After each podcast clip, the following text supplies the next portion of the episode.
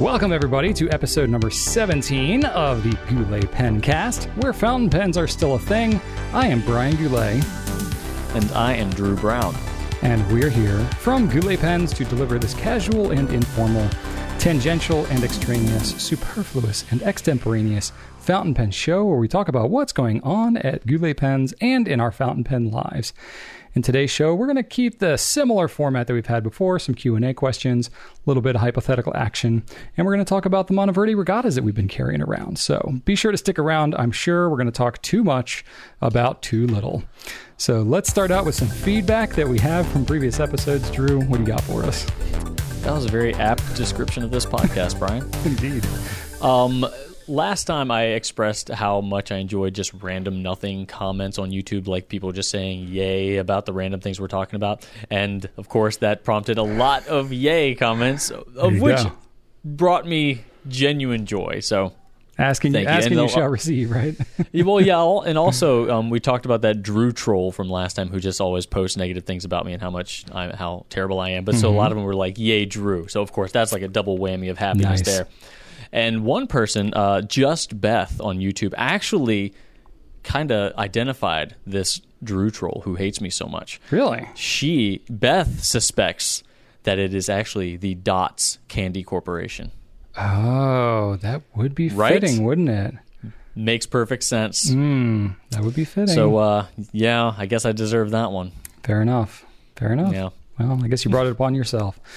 Um, I did. Got some feedback for you, too. Yeah. Artemis on YouTube said, when Brian said growing crustaceans, I immediately thought pen barnacles. And I vote we coined the term. Please thank and thank you very much. Uh, which, I, I don't know, Drew, which term is Artemis talking about? Growing crustaceans that or was, pen barnacles? That was... That was when you mentioned the, um, you said it multiple times, whenever pen nibs get that foamy junk on top, yeah. you call them ink, ink crustaceans. Yeah. And, you know, crustacean being a bottom-feeding sea dweller and Absolutely. barnacles also being, you know, of the same family. Uh, yeah, apparently they... Artemis feels like pen barnacles is a m- even more apt description of funky ink crust. Seems fitting to me. It seems like can't a good, argue with that. Seems like a good like merch idea. We need like a crustacean on hanging on a pen or something, like Barney the Barnacle pen. or something. You know, ha- hanging off the pen. I mean, they, they, they, yeah, that they are barnacle-esque. I'll give you that. Wait, crustaceans? Isn't that like shrimp? Isn't a shrimp a crustacean? Yeah, is a barnacle a crustacean? I don't know. I didn't pay that much attention I... in biology. I think barnacles are probably more mollusk in nature, mm, but okay. more mollusk, more mollusk than crustacean, I think. Fair enough. Okay. Well, here we are talking a lot about very little. Yes. Uh, Rena on YouTube also said Nightshade was first introduced in Captain Atom number eighty-two as a partner to the titular hero. Her real name is Eve Eden, and her father is a U S senator. She's blonde and wears a black wig as Nightshade. She was romantically involved with Captain Atom for a brief time. Scandalous. I've never heard of so this was, Captain this Atom. Was in, oh, Cap, Captain, he's, he, he's a lesser-known D C hero. He's entirely silver, like everything, face, hair, just, just silver. Like the Silver Surfer? Red. But doesn't surf? Yeah, basically, basically, yeah, no, he's like the Silver Surfer with a red, chunky atom symbol. But yeah, this was in response to Brian last week uh, when we were talking about Halloween-themed pens and ink. I mentioned Noodler's Nightshade, and mm-hmm. he paused and was like, that sounds like a superhero. And yeah. sure enough, it is. Rena, Rena called him out. Yeah, that's true. Nice. There it's, in, it's interesting. Um, there, there's, a, there's also a, a fairly well-known superheroine named Black Canary who oftentimes has a... has naturally black hair, but then wears a blonde wig when she goes and fights crime. So, hey, interesting that we've got a juxtaposition here of sounds like wig identity. Sounds like that character and Eve Eden should just trade places, and then they wouldn't have to wear so many wigs. You know, I named my dog after Black Canary. I don't know if you know that, Brian. I did not know that. Yeah, uh, Ollie right? and Dinah were named after Green Arrow and Black Canary. Well, there you go. There we go. Look at you. The nerd and the then, nerd vibe runs deep with you. It does, because then I realized when we were having a kid, I was like, oh man, darn, we already named our dog Ollie. That would have been cool. Mm. But I'm like, oh, Ollie, he's, he's a Green Arrow, Archer. Oh, Archer, is that a name? Could I make name him Archer? So it it, it, it, it my nerd obsession with Green Arrow did transcend into the realm of naming him Archer. So there we there go. You go. There you go. You need like a superhero that's got something related to brown in it, though. I don't know. Good point. Is there a brown we'll superhero of some kind? Hmm. I don't know. Probably. Ask Rena. Rena, help us out in the comments. Let us know what's going on. But there you go. All right. So that catches us up to speed. So we got some new stuff. So we'll kick on to that segment of new stuff. What's new, coming soon, items, actual pen things. Um, so kick it off. We have this week starting out, if all goes to plan, which nothing has for two years, but if all goes to plan, uh, we will have an ink promo for all of our Yaffa pens. So basically, we're going to be giving you a bottle of Private Reserve, full bottle of Private Reserve ink, any color you want. And that is going to be available uh, for all Yaffa distributed pens, uh, which is quite a few of them. That includes, uh, let's see here, Diplomat, Monteverde, Conklin. Oh, I wrote them all down, but I put them further in there. I can't even remember, even though I came up with it a second ago. Uh, what is it? What is Tibaldi, it? Tibaldi, Peniter. Peniter, Natuno, Maiora. Yookers. Yookers. There you go. I think we got them all. Diplomat. Yeah. I don't know if I said that, but either way, a whole bunch of pens. So look for that on the site. It'll give you your option for choosing which ink that you want. I think it's all the inks.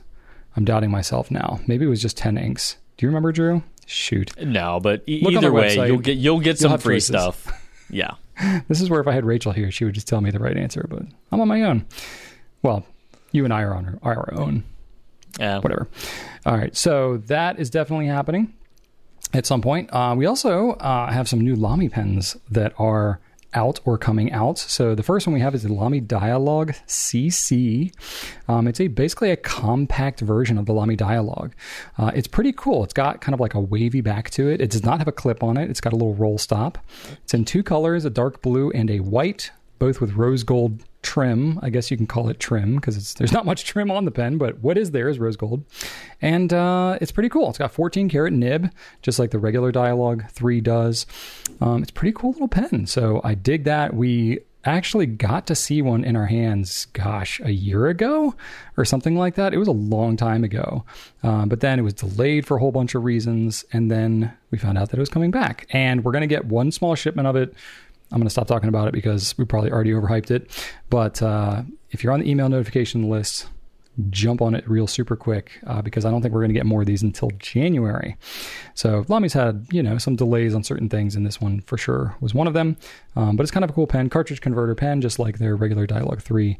Um, four hundred thirty-nine dollars M S R P. We'll have it for a little under four hundred dollars. Um, so that's pretty cool. And I, I dig it. I like it. It's a little more compact than the full Dialog three. That thing looks like a hot dog, um, which I don't mind, but it's, you know, kind of long, a little bit big for some people. This one's a little more compact version. I think it's yeah. I cool. always thought that the Dialog three looked like one of those memory eraser things oh, that from Men, Men in Black. Men in Black had. Absolutely. Yeah.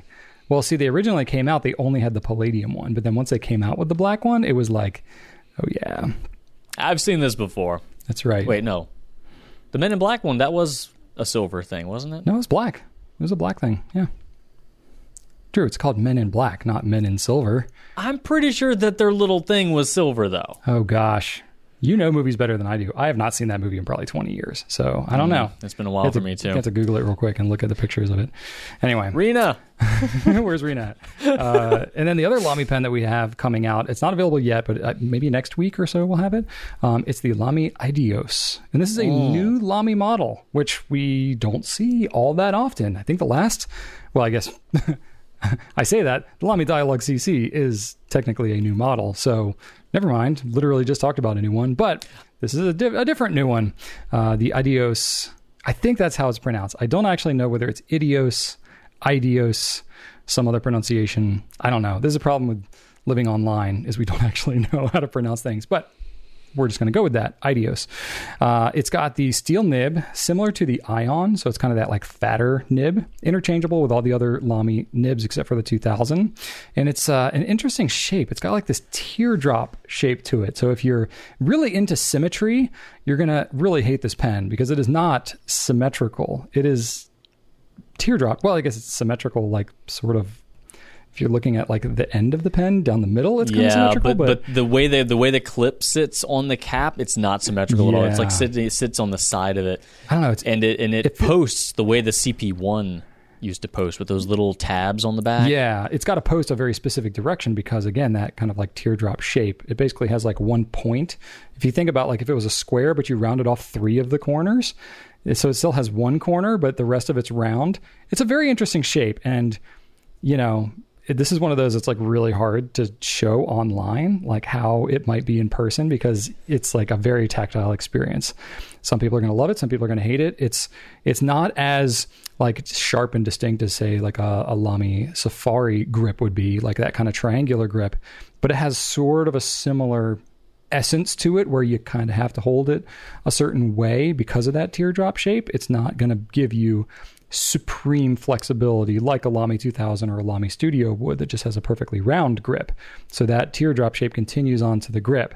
So very curious how this is received. It looks really cool. It's definitely got kind of that like art, artistic kind of vibe. It's definitely a very designy kind of pen. Uh, I'm just curious how it feels when people actually start to write with it. Um, I haven't gotten to spend a lot of time with it. I did get to see it. Gosh, I think we were shown this pen a long time ago. They were going to launch it last year, ran into a bunch of delays, COVID obviously. And then uh, we just found out like a couple of weeks ago that it was going to be coming in. We're like, oh, okay. So let's get used to that real quick. So it'll be one, one forty-ish, uh, one thirty-nine M S R P. So it'll be a little less than that. But uh, yeah, it should be interesting. Cartridge converter, you know, standard Lamy fare. Um, so yeah, it'll be interesting. It's like a palladium kind of color. Um, that's the only color option at the moment. I don't know if they're going to expand that or what, but I don't know. Kind of cool. It's definitely interesting. Yeah. Um, also coming up here in the next uh, week or so, we are going to uh, have the opportunity to have some North American exclusive Taccia pens, some more Iroshi pens, which we're really, really excited about. So they will be available worldwide, but in the U S or in North America, Goulet Pen Company is going to be your place to get these things. So oh, yeah. we have had some Taccia Urushi pens. They did really well. They were absolutely gorgeous. They were flat top pens. These are going to be more of the traditional cigar shaped pens. Mm-hmm. And uh, there are going to be, I believe, five different designs. They all look very unique, very interesting, not just your standard black with some sprinkles. They look, they have a very, very wide color variety. And um, yeah, that's something that's going to be uh, new for us. Yeah. And hopefully new for you too. So we're pretty stoked about those. Definitely. Um, they've got a nice, uh, like, kind of cushioned cap, um, cartridge converter pens, and they come in some really cool uh, pen kimonos as well. So mm-hmm. the packaging is really, really choice on these. And I know everybody's been wanting more updates on my challenges with the Pelican Twist. Good news. We ordered some Pelican brand converters to see if maybe, even though these look identical to the other standard international converters that we've been trying, maybe there's something that we cannot see about these that makes them magically special. Turns out there is. They are magical and special, and they fit just fine in these things. And I don't... Nice. I'm just not... I'm, I'm, I'm not going to ask questions anymore. They fit, so we will go ahead and greenlight these things. Um... I don't know when they're going to come, but we'll at least get them in. So get excited, I guess, if this is your jam. They're yeah. pretty interesting. Um, but at the very least, we'll have functioning converters. And even if you did want to use a converter you had laying around, we I did figure out that if you just put it in the barrel and you fill directly into the converter, that should work just fine too. So finally going to close the book on me trying to shove random converters into these things. There so yay for that, and be happy for me. If I'm not mistaken, the converters that are we're getting, you know, kind of specifically for the Twist, those will work on other pens too. Yeah, like they look to me, to the naked eye, they look just like any other standard international. There must just converter. be like some super fine tolerance. My guess is that there's something not on the part that actually grabs onto the post on the back of that feed. That's got to be the same fit. Otherwise, you would have leaking issues and stuff. My guess is that the thickness on the outside of that business end of the converter is different somehow on the traditional standard international converter that we carry versus the new, the, the other Pelican one. I don't even know what to call it, the, the Twist one. I mean, technically, they all have twist mechanisms in them, so even that's confusing. But whatever, the the clear, the more clear, cloudy one without the black end on it. Yeah, that one. That one can be used on any pen, except the standard international. Yep, just got to find one. It's amazing how many. All right. It's amazing how many different versions there are of something that's called standard. It's very it's confusing. Standard. Very it's confusing. It's not standard at all. Yeah. Yeah. And then uh, we're looking to do some more rickshaw stuff. So we've got a bunch of the these inky, watery designs. If you've ever seen our um, office tour, Q and A two hundred, we take it around. We've got them on the doors and stuff like that. Right now we have some of those designs on some rickshaw sleeves and some koozie cases. So we're looking to kind of expand that offering, mm-hmm. give you some more color variety. So keep your eye out for that as well. New rickshaw is always exciting. And then we've got this other random thing. Not really random, but not exactly conventional either. Esterbrook makes these funky little book holders. So if you've got a notebook that you really like that does not lay flat, like my, you know, Traveler's style Franklin Kristoff dude here, like that's not... He's not one to cooperate.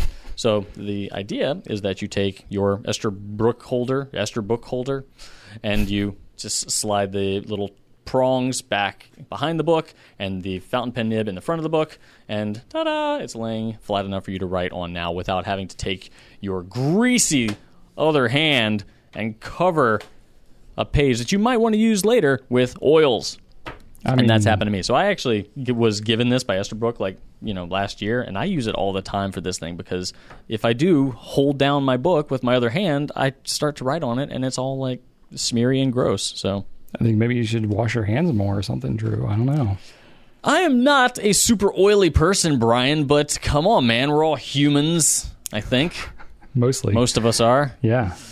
So, so anyway, I think that's that, going to be about tw- twenty bucks or something like that. But it's a neat little, it's a nifty gifty, Brian. Mm, nifty gifty. I think the main takeaway here is that Drew has been the champion of this particular product, and if you don't like it, you can blame Drew one hundred percent and hold him accountable for that, since he is uh, basically the one responsible for us bringing this thing in. Feel free to blame me for just about anything. He is a pretty good scapegoat. I will.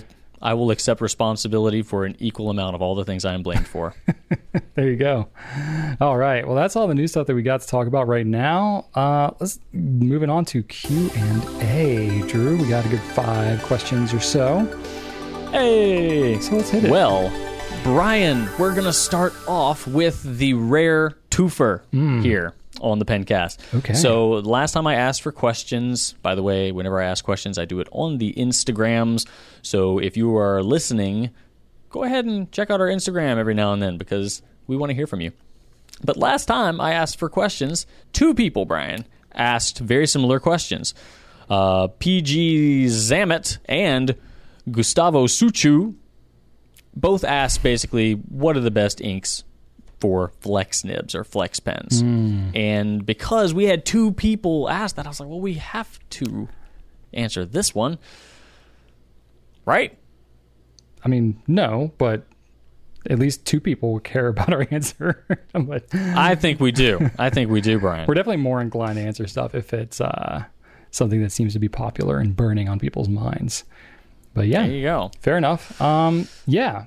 You put some good notes in here. My first comment was I was going to second what you said. So I second. Oh, okay. Well, I'll go ahead and I'll go ahead and throw this out there so you can second it. All right. Well, get ready. I'm, I'm going to get ready to be seconded. Yep. It really depends on whether or not your feed is up to the challenge of your nib. There mm. are a lot of modern flex nibs out there that are great, like really great. However, a lot of the times the feed is not manufactured with the same intentionality as the flex nib. Someone can make a flex nib, be like, this thing's going to flex, it's going to do all these things, and then we're going to put it on this other nib that is supposed to be a catch-all. That's just not going to be true because mm-hmm. the ink channel for, you know, a, you know, something like an extra fine, you know, that can be super thin. But then if you're going to demand a ton of ink from it, like using a flex nib, that ink channel is not going to keep up. It's going to be like, well, what are you doing? The, the the tunnel is not wide enough. You can't ask me for all this ink. I'm not going to give it to you because I can't. This is a one-lane road here, buddy. You need at least a three-lane highway for all the ink that you're asking for, you greedy person. So, um, some some some feeds I thought you were gonna let like flip there for a second. some no no no no. I have fully fully con- full control. Uh, some feeds like Noodler's, like he intentionally makes a big honkin' ink channel. Oh yeah. Um, he, he grinds those all himself, and uh, with Ebonite you can do that yourself, but. Mm-hmm. At your own risk. It's a little easier to do with ebonite than it is melty plastic. Yeah. Um, so if your feed is up to the challenge, then you can pretty much use anything. And you might even want to go with something a little bit more dry or something a little bit more viscous with some pigment to slow things down. Mm-hmm. You never know. Yeah. But many feeds are not up to the task. So if you do have a flex nib like what um, you'll see on the uh, Conklin and Monteverde Omniflex nibs, you're probably going to want to go with something pretty wet, because with those, you're dealing with just kind of a run-of-the-mill feed situation. And if you've ever looked at those feeds, you've got two tiny tiny little ink channels um, going parallel, and they're not gonna they're not gonna be able to keep up most of the time. Yeah. So if you're uh, like flexing super hard, yeah, a lot of it's going to depend on your writing style, the type of paper that you're using, how absorbent it is. You know, flex is basically going to be like the most demanding, you know, ink performance that your pen could possibly require. So some of it, this is why you don't have like one universal answer to a question like this, because people have different writing styles and it becomes like infinitely more variable when you add flex into the mix. So you're just going to have to experiment a little bit. Yep. And they do make uh, some inks, like Noodler's makes a couple inks that he formulated specifically for use in his flex pens, like Black Swan and Australian Rose. Mm-hmm. I, I think Navajo Turquoise might be one. Um, so mm-hmm. those inks are better for flex nibs because they have, like, all these are water-based inks. Well, most of them anyway. Yeah. Um, so they have more water in them, like, and they're going to flow. That's it's a, it's a weird thing to say an ink is wet versus not wet, because I mean we're talking about liquid wet, here, but yeah, yeah. Uh, but some are more wet than others, and that is because they just kind of have less stuff going on in them. Mm-hmm. They're more more water than not. You know, there's there are fewer th- things in the ink that's going to slow down its movement. Mm-hmm. So a great way to do that is to just buy some samples, give it a test, check it out, and we have a ton of reviews, really great reviews on our website. It even has sliders so people can select how wet it is. So if you trust your fellow man, fellow fountain pen user, then you can take advantage of those as well. There you go. Yeah, I kind of second what Drew said there. Um, experimentation is definitely going to be required. Uh, I think that, uh, you know, one of the, Gustavo basically said, you know, the F A nib on the Custom nine twelve. So um, that's a Pilot nib. That they technically call that kind of a soft nib. That's not necessarily advertised as a flex nib, but it does flex quite a bit. Um, so that Iroshizuku inks usually are pretty good performers when it comes to flex, and they're not like super duper saturated. So you can usually get some nice uh, color variation and things like that. I think anything with good shading properties is going to look pretty great in a flex pen. Uh, like Drew said, Black Swan and Australian Roses by Noodler's is like an all-time favorite of mine. Uh, Nathan formulated that ink when the Noodler's flex pen first came out, kind of specifically for, you know, showing it off in a flex pen. So it does flow pretty well, but also it just looks really cool because it shades from like a black to a kind of maroon burgundy color. So that looks really good. Um, as far as the Iroshizuku goes, I love Konpeki and Yamabudo. Those are both really good, but a lot of the, the colors look great. Um, I love Diamine Marine. It's nothing special about that necessarily as a flex pen ink, but uh, it just gets great shading. Uh, Drew mentioned Navajo Turquoise. It's right in that same, you know, kind of vein in terms of its shading. Navajo, Navajo Turquoise is a little like bluer. Uh, Marine is a little greener. Uh, so I like both of those. Anything in kind of the turquoise family I find tends to shade pretty darn well. Uh, I love Noodler's Apache Sunset. That is like an all-time just shading champion.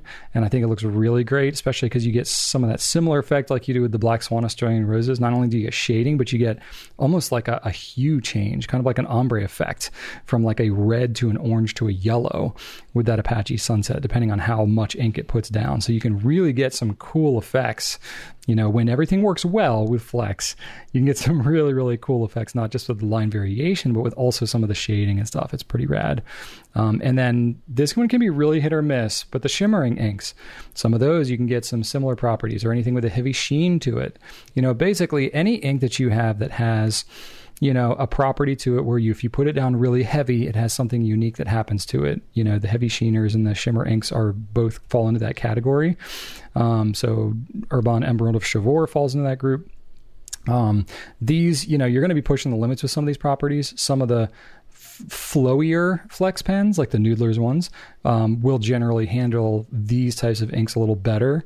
If you have something like Drew said that is maybe tends to starve a little bit when you flex it out, the feed doesn't quite keep up, putting anything that has any type of pigmentation or shimmer or something in it, that will kind of exacerbate those issues a little bit.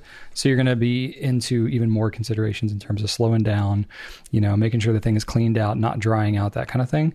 Uh, but you can get some really cool effects with it. So I think anything that has unique properties, you're going to draw more of those properties out with a flex pen. So, you know, basically whenever you're getting into flex, things are not going to go perfectly. You're pushing the limits of the pen. You're getting to some unique stuff. There's more variables. So just be prepared for that. And if you can be patient and kind of learn the nuances of it, you can have a lot of fun and do some really cool things that you can't do with any other pen. And you can have an absolute blast. Indeed. And taking off my Goulet hat and putting on my fountain pen user hat, Gustavo, I own a nine twelve as well, and uh, wasn't having an ideal experience with it. My feed wasn't able to keep up with my um, bounciness. So I went to a website called flexible nib factory dot com, and I bought a aftermarket Ebonite feed, which almost certainly voided my warranty, so keep that in mind. But you can actually select on yeah. this person's website between a two-channel and a three-channel, so you can really get a gusher if you want to. Um, they're only like thirty bucks or something like that, so that's an option if you want to go that route. There you go. No affiliation. There you go. Good stuff. It, yeah, it absolutely voids your warranty if you're swapping out the parts of your pen. But, hey, yeah. it's worth it, right? You got you got to risk it big if you want to win big, I guess.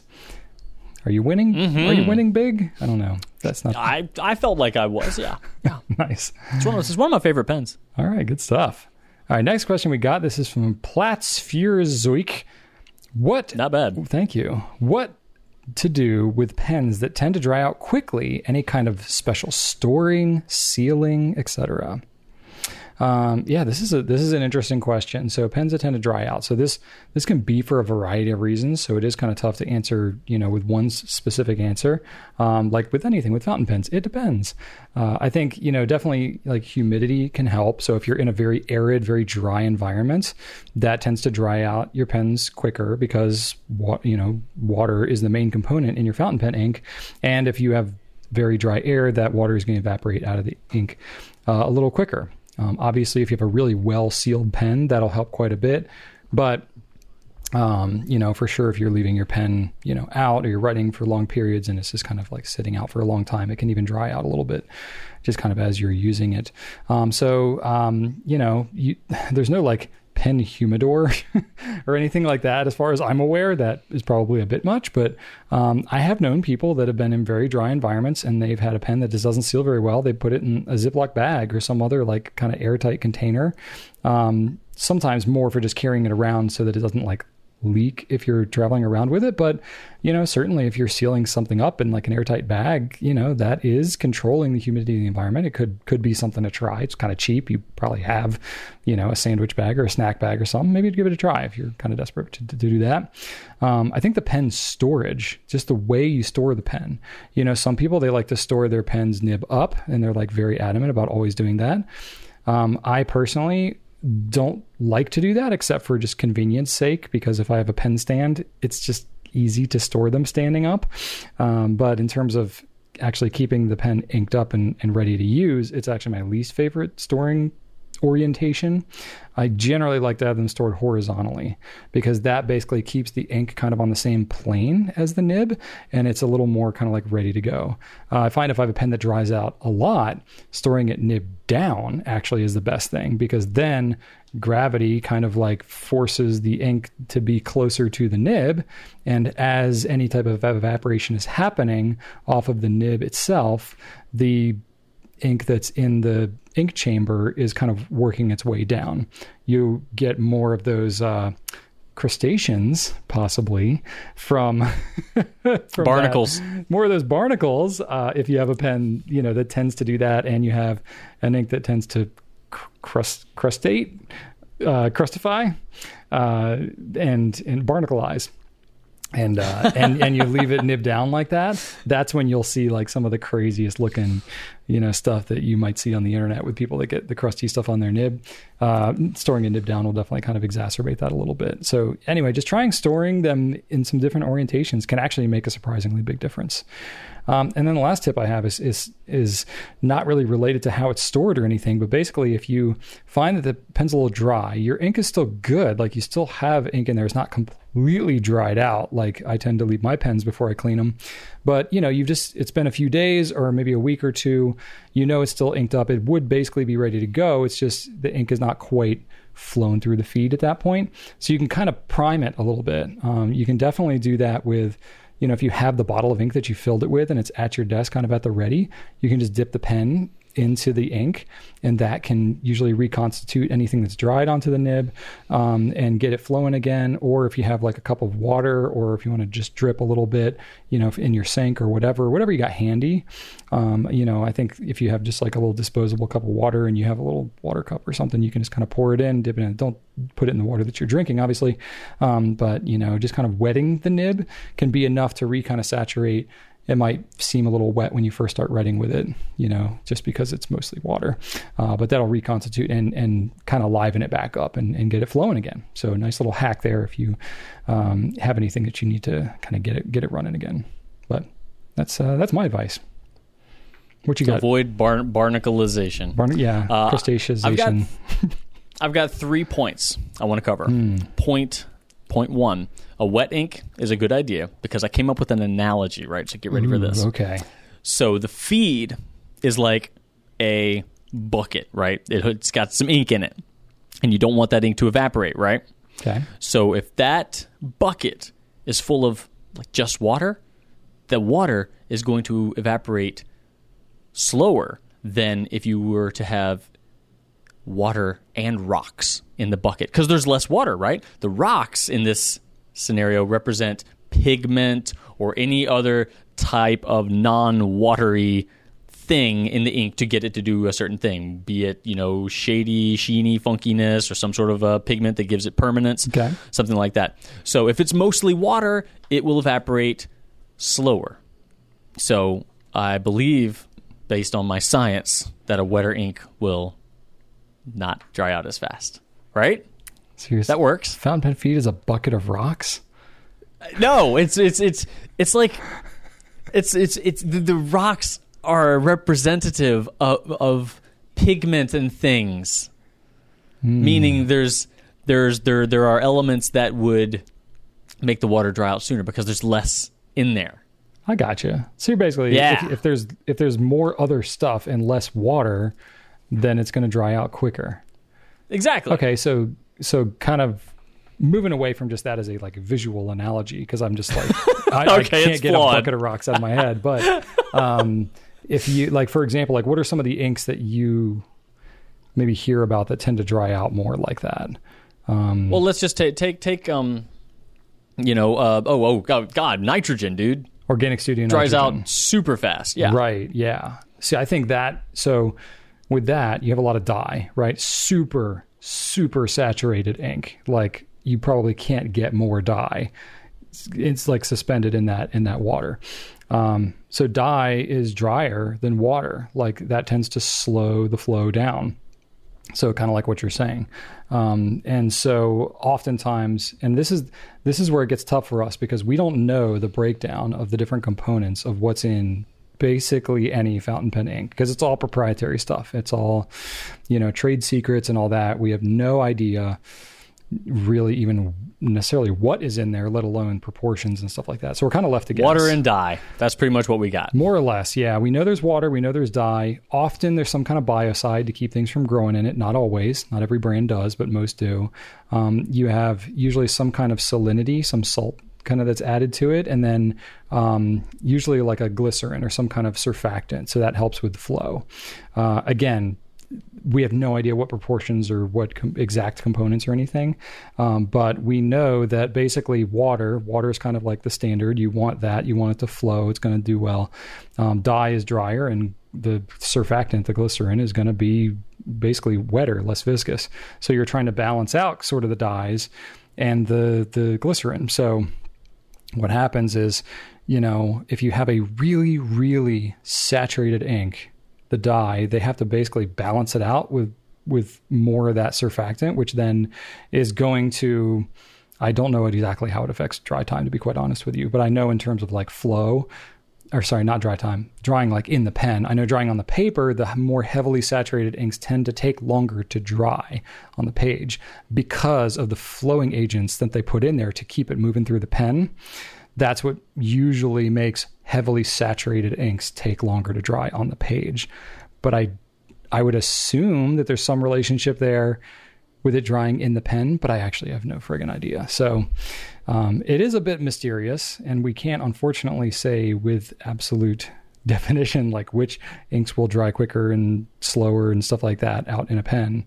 Um, but you know, we wouldn't so we wouldn't be doing a pen but, cast if we didn't dance on the edge of the line of the things that we actually know about. And I'm I'm right there. I'm like lost in the woods now. So. I'm going to hand it back over well, to Drew. Well, you could have you could have just gone with Bucket of Rocks, but you decided to just go down a Brian rabbit hole. Yeah, yeah. Um, anyway, point two.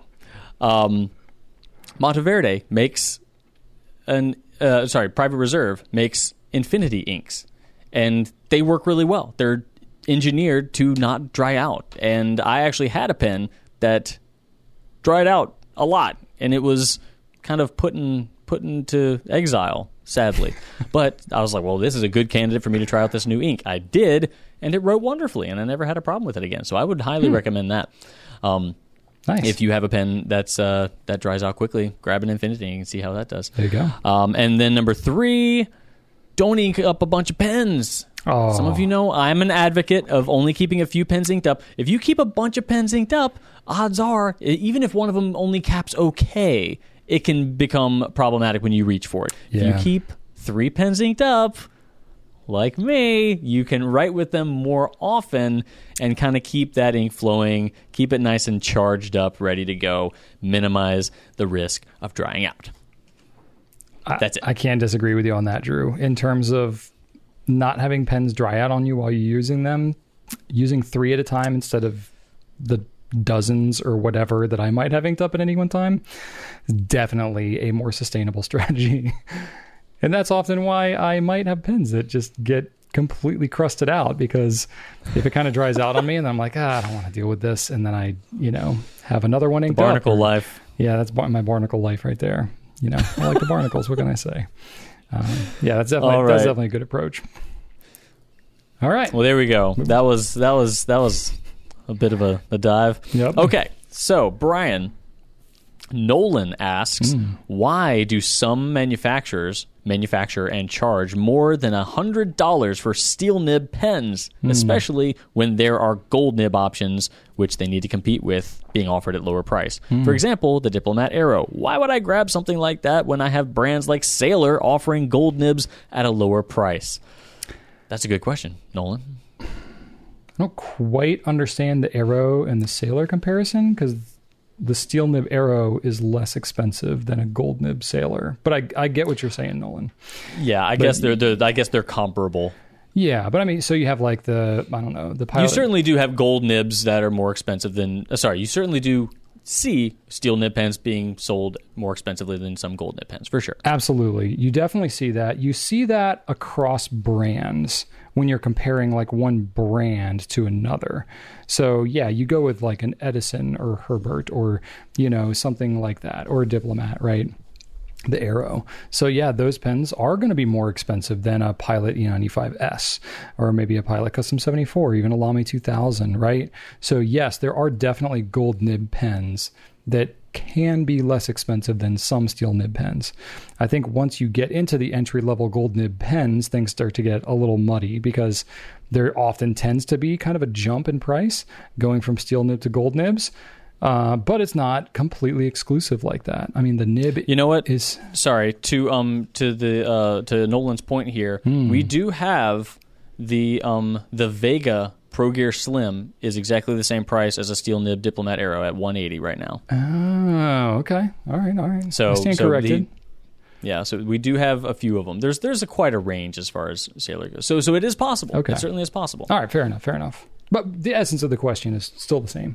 Uh, right. We don't need to get into the semantics of it, but basically, like, yeah, why why are steel nib pens worth kind of more, potentially, or why are they charging more than another company might charge for a golden pen. So uh, what I would say is you're you're you're getting different features of the pen, right? There's some other element of the pen that's adding its value rather than just the nib. So certainly if you have a pen of the same model, like you can use the Arrow as an example. You can get a Diplomat Arrow with a steel nib and you're in that like one eighty range.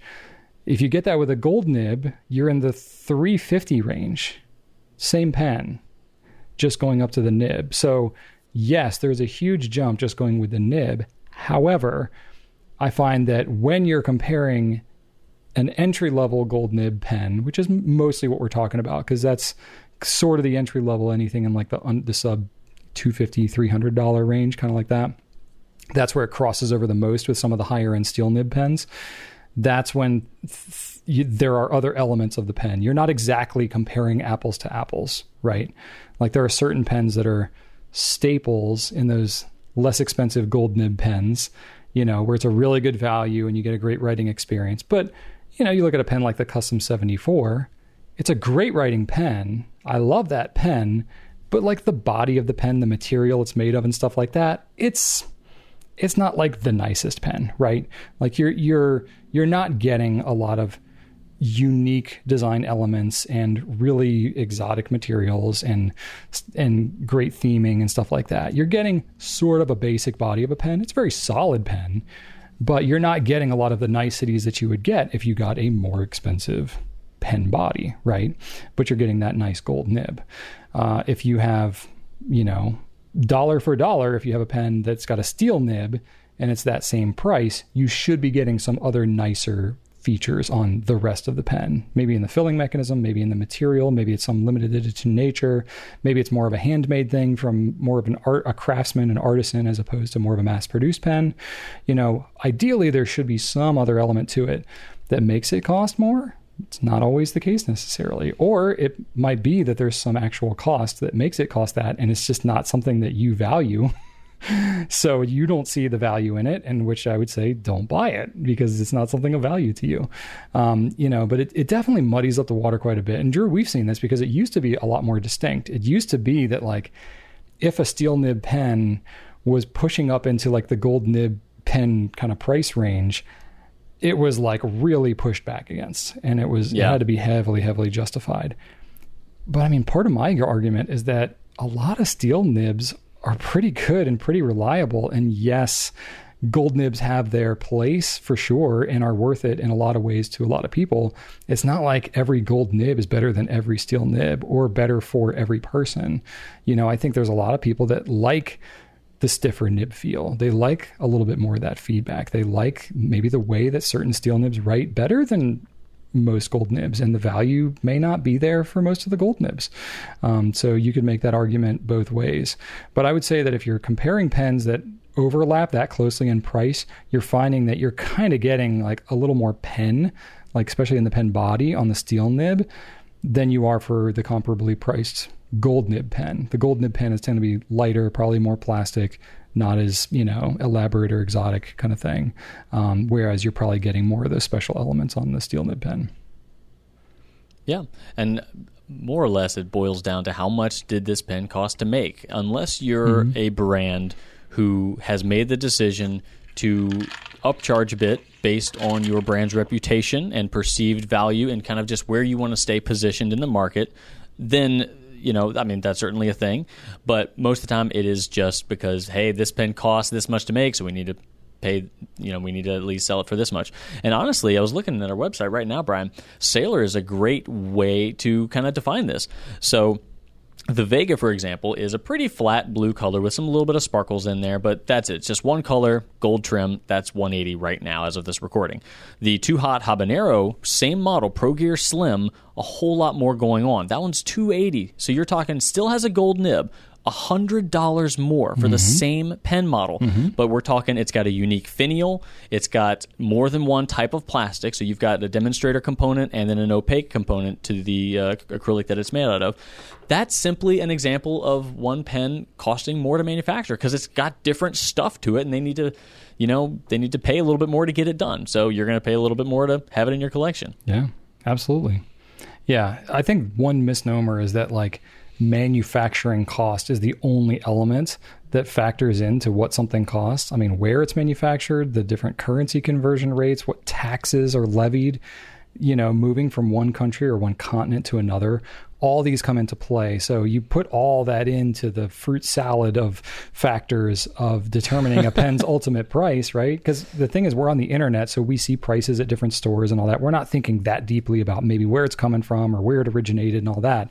But there's all these logistics along the way that have to be factored in that do make a difference. Even just like, even the pen material that it's made of can be taxed differently when it comes to like export and import and stuff like that. So pens that are made of plastic might be one, you know, cost of like duties and, and customs fees going to a different country, whereas a, you know, metal pen might be different, whereas a precious metal, something like, you know, with jewels or gold or whatever, may be completely different, you know, category of of taxes based on whatever agreements that those countries have come up with. So there's all these like behind the scenes factors that go into it that happen after the actual point of manufacture.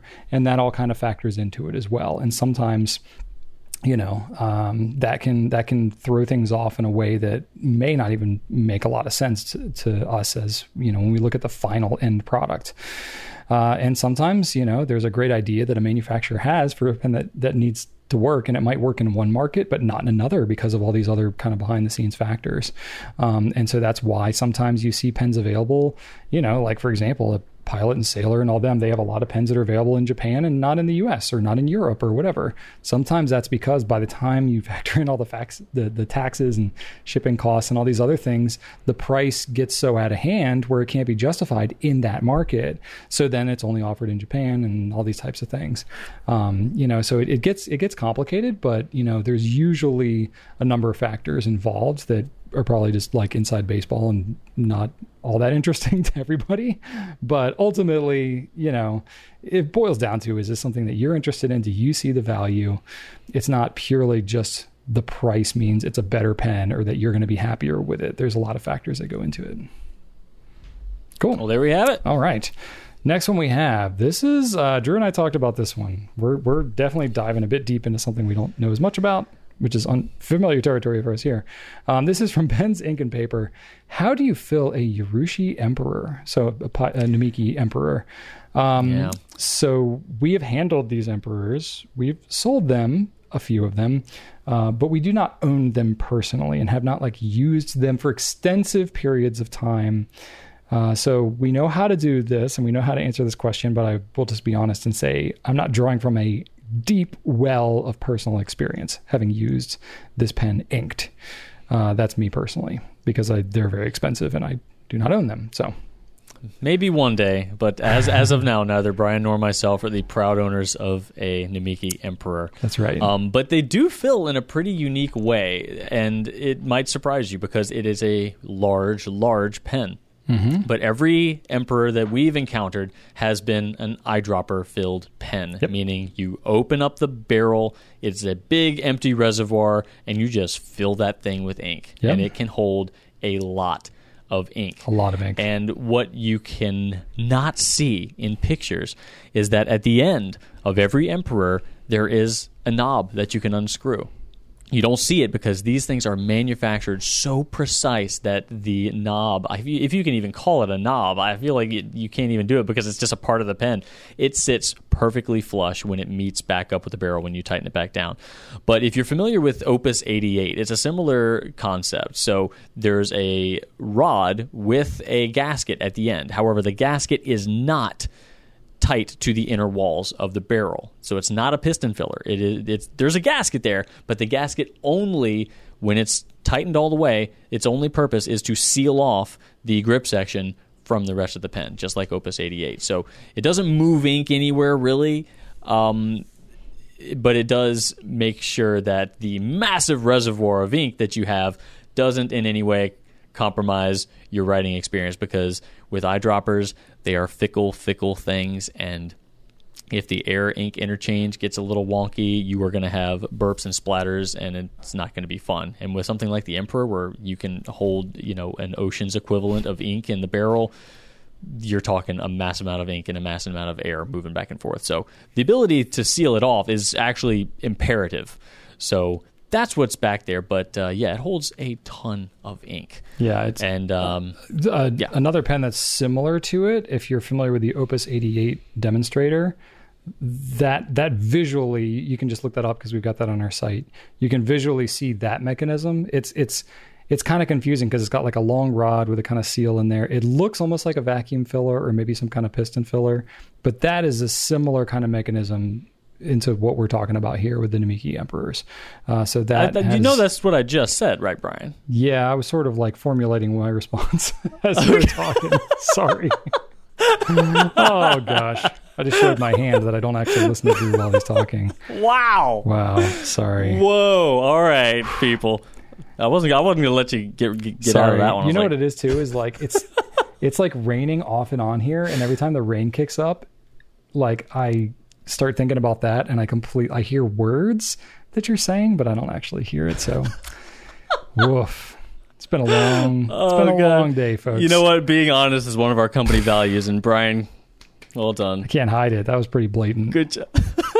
But anyway. But um, I actually spoke to um, a customer of ours who is a collector of fine, fine Namiki pens, and he actually says that you he doesn't need to open up that that valve and allow ink into the feed and section very often, because if you've ever seen a Namiki Emperor feed, and I'll try to put an image up if I can, the feeds on those things are monstrous. They mm-hmm. hold a ton of ink. Honestly, Brian, you've tested it. Like an average feed holds like what, like about a half a converter's worth of ink. It holds a lot. Yeah. Yeah, about that. So, like, I would, I would not be surprised if the feed of an Emperor holds the equivalent of a standard international converter's probably worth of ink. Probably. Like, I don't know. I've never measured it, it, but yeah.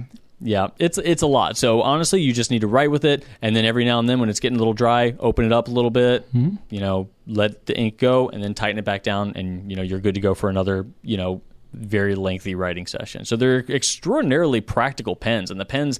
contrary to what you might think looking at them, they are meant to be written with and used. Yeah.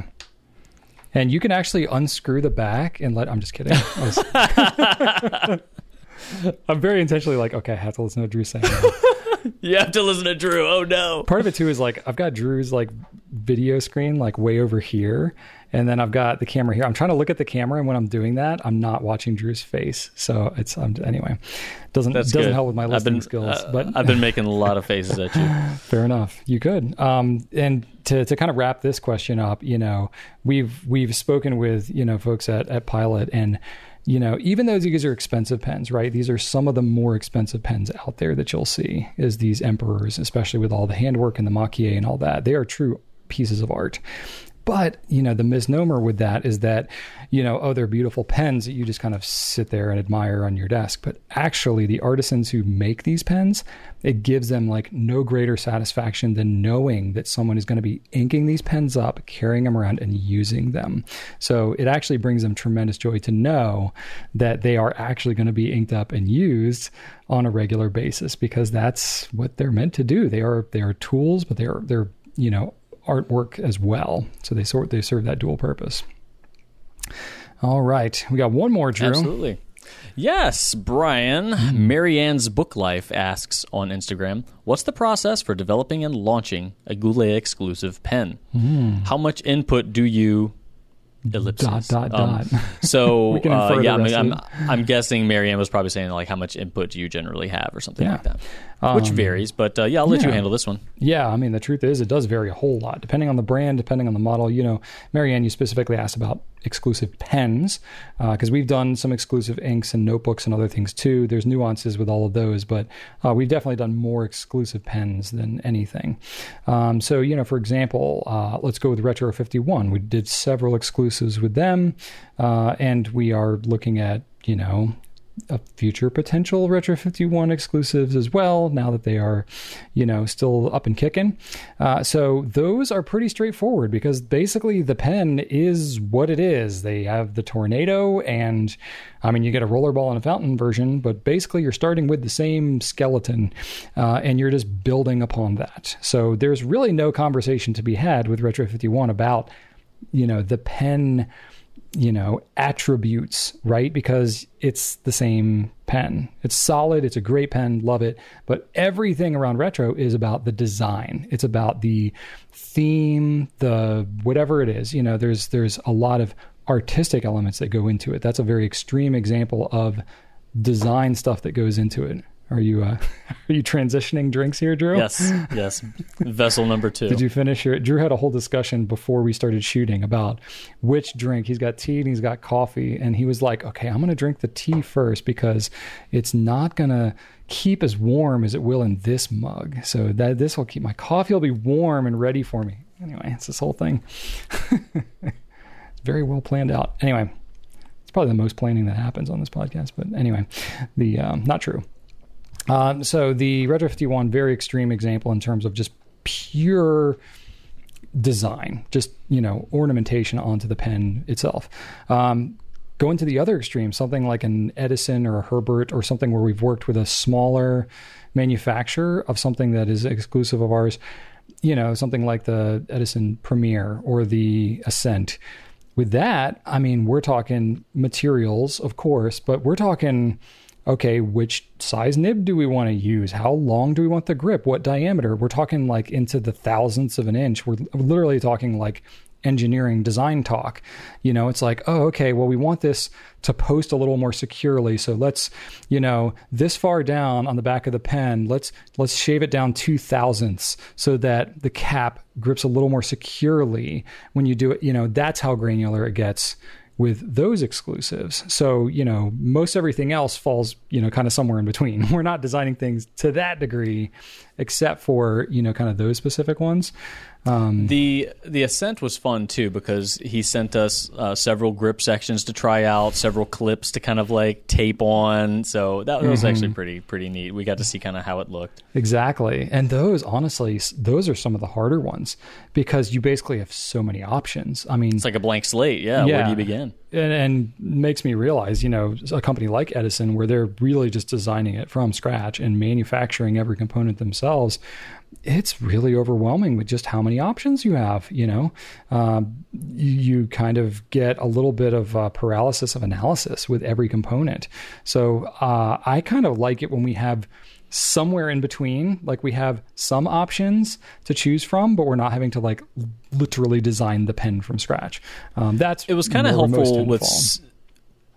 It was kind of helpful with Sailor um, because they have been coming out with so many limited editions and exclusives. So we had a good long list of what we didn't want to do because we didn't want to copy any of the multitudinous other L Es that they've released in twenty twenty mm-hmm. or twenty twenty-one.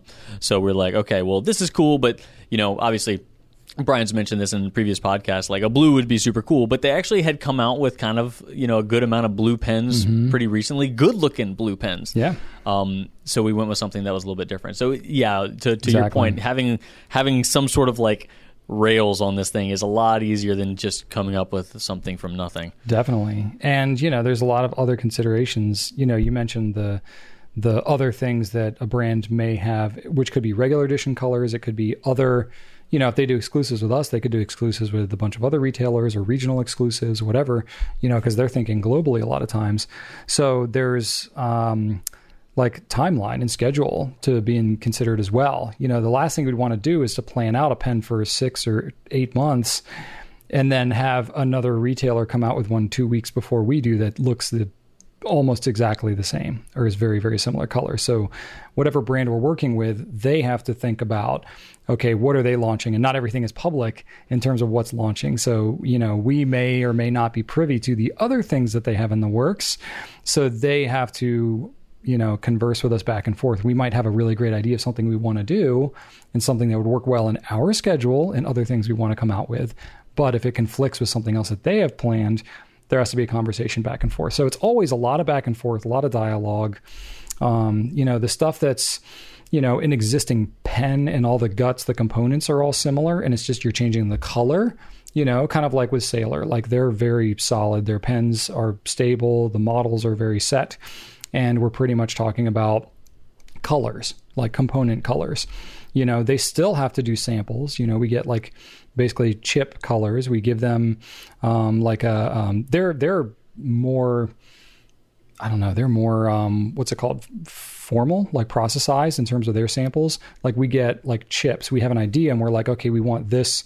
Um, uh, what's the name of the code? Like the C M, C M Y K, the, um, hex code? Hex code. Yeah. So we give them a hex code and we say, okay, we, we're thinking about these, you know, three colors or something like that. They take those hex codes. They then, excuse me, it's like, okay, do we want translucent or opaque, or what degree of translucency? Okay, so there's some flexibility there within the material itself. Uh, but then they give us chips, basically like, you know, one or two inch squares that show us in real life what those materials look like. And sometimes we're like, oh yeah, that's, that's not really what we're going for. That's why we always do multiple options. So then once we narrow down, we're like, oh, this looks really good. Then we request a sample of the actual pen so we can see essentially a prototype of the actual final thing. Then they do that. Then they come back and then we are like, yeah, this looks awesome. Let's do it. So this is like a multiple month process, right? Um, and so they only do so many of those, and they do them with retailers all over. So they're very defined in this process. Others, it's it's a lot less formal than that. I mean, we've had some that, you know, essentially we say, oh, we like this material, it looks really good, can we do it on this pen? And essentially we don't see it until it's done. You know, we're just like, I hope it turns out well, you know. And if it's a less expensive pen, you know, it's usually going to be a little less formal than that, you know, because it's pretty much, we know it's it's going to look pretty good, but it may not be exactly the color that we were thinking it would be, but it'll still look pretty darn good. Um, so it, it really varies wildly depending on which manufacturer we're talking about. Um, but yeah, it is a lot of fun. It is very interesting. And, um, you know, we've had, I would say it ranges in timeline between, I think the fastest we've ever been able to turn around an exclusive has been like probably four months, three months, four months, something like that. The, the, the, um, we've got a retro that we're working on now that went went pretty pretty pretty smoothly. It, it's gone smoothly, but it's still taken four or five months. Um, you know, especially by the time it's actually delivered, it'll have been probably six months. Um, yeah. We have other, you know, we have other ones that we have had in the works where it's been pushing two years. Um, it really depends, especially when it always gets complicated when you're dealing with, you know, more independent, um, you know, kind of smaller uh, craftsman operations. Um, gives you a lot of flexibility, gives you a lot of, um, you know, options, especially if it's somebody that we know personally. That can be really cool. However, their capacity is just not as great as a company like a Sailor or something like that or whatever. And so, um, you know, it tends to vary quite a bit in terms of its timeline um, and in terms of what the options are um, because they don't have the same redundancy within their whole operation. So it's like, you know, there's plans in the works to get, you know, two or three hundred of a certain pen from a small craftsman. It might normally take them six months to get it done, but if they end up moving in the middle of it, or their spouse gets sick, or their kid has something going on, okay, that delays it a month and then two months or whatever. And so there's this, we try to keep a lot of these projects in the works at different times. Pretty much none of them ever go to plan for various reasons. Um, so we just try to keep a lot of balls in the air at once. That way we always have kind of something, you know, rolling out. Uh, but it certainly keeps life interesting for us. It does. It does. And then coming up with names, that's a whole another ball of wax. That's sometimes we just go in yeah, circles. That is tough. We're just like, let's just throw some words at a wall and throw a dart at them. That's going to be the name. Like, oh my God, that's way more challenging than you think it might be. Also, everything is a name of a car. We have learned this. Yeah. Everything's a car. Yeah. We have spent so many meetings saying, like, well, how about this? How about this? Nope, that's a car. Nope, that's a car. And it got to the point where we're like, okay, you know what? They're all cars. That's fine. We're just going to deal with it. That's right. We've gone with a lot of Golly. like names of space things, planets, you know, locations. Those are usually pretty safe. um, mm. you know, like certain lagoons and yeah. bodies of water and things like that, or those are generally pretty safe.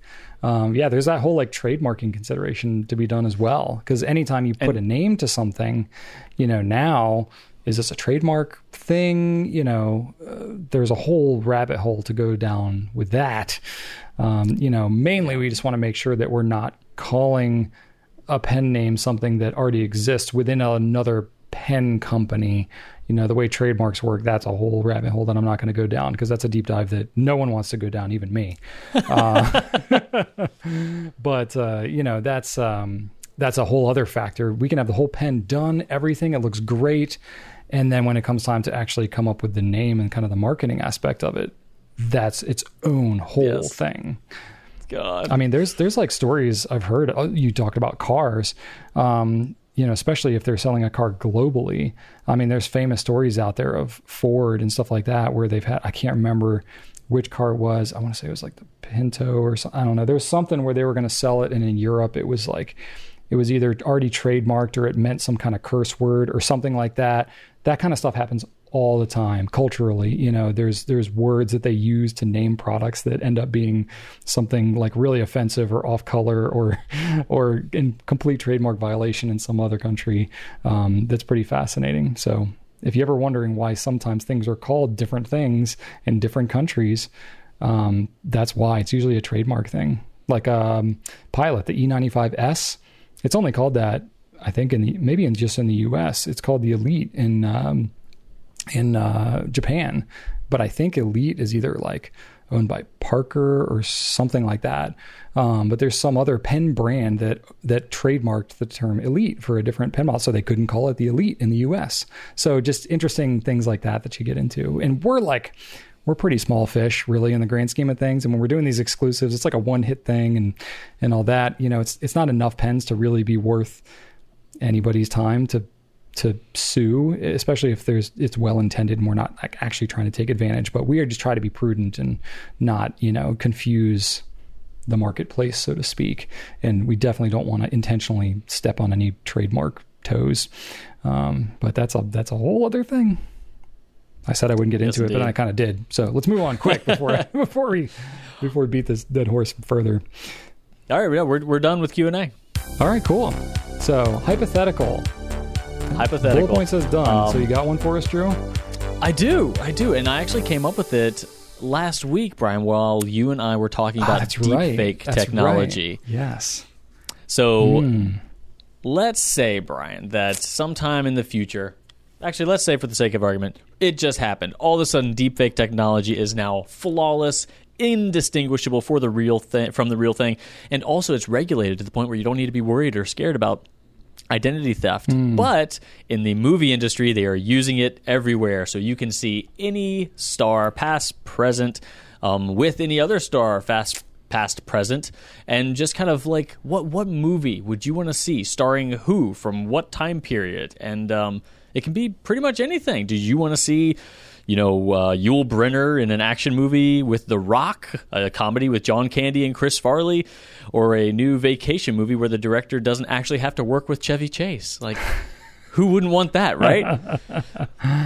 Wow. Oh, my gosh. This is so many options here, Drew. I know. Do, do, do you want me to kind of give you some thinking time? And you do have your, you do have my permission to ignore me.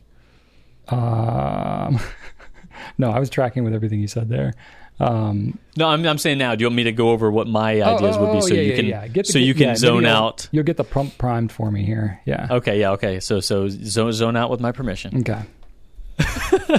I was thinking um, in the nineties they were actually going to make a Ghostbusters three, mm. and uh, Bill Murray didn't want to do it, so they were going to go ahead and move ahead. So um, they were going to have the original guys, but then also Dan Aykroyd has said. That there was going to be like a younger generation they were going to train up. And he said that he had in mind Chris Rock, Chris Farley, and Ben Stiller in the nineties Whoa. As like the next Ghostbusters. And I would love to see that. Of course, they, you know, they're not the nineties self. Um, so that would be really cool. Mm. And also, I would love it if Daniel Craig were to fight Sean Connery as a Bond villain. Mm-hmm. I think that that would be Ooh. amazing.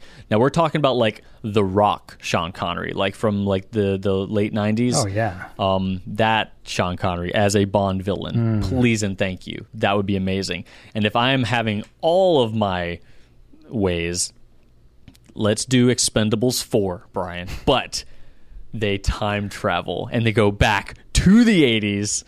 So you're talking Stallone in his prime, Schwarzenegger in his prime, Dolph Lundgren, yes, Michael Biehn, Kurt Russell, Antonio Banderas, like, oh, and also Sigourney Weaver, Linda Hamilton, some of the most badass ladies of the eighties. Oh my God, that would be freaking amazing. Boom, done. That's pretty solid. Yes. I don't know if I would go the route Ooh. of a sequel. But no. Hmm. It could be anything. The world is your barnacle, my friend.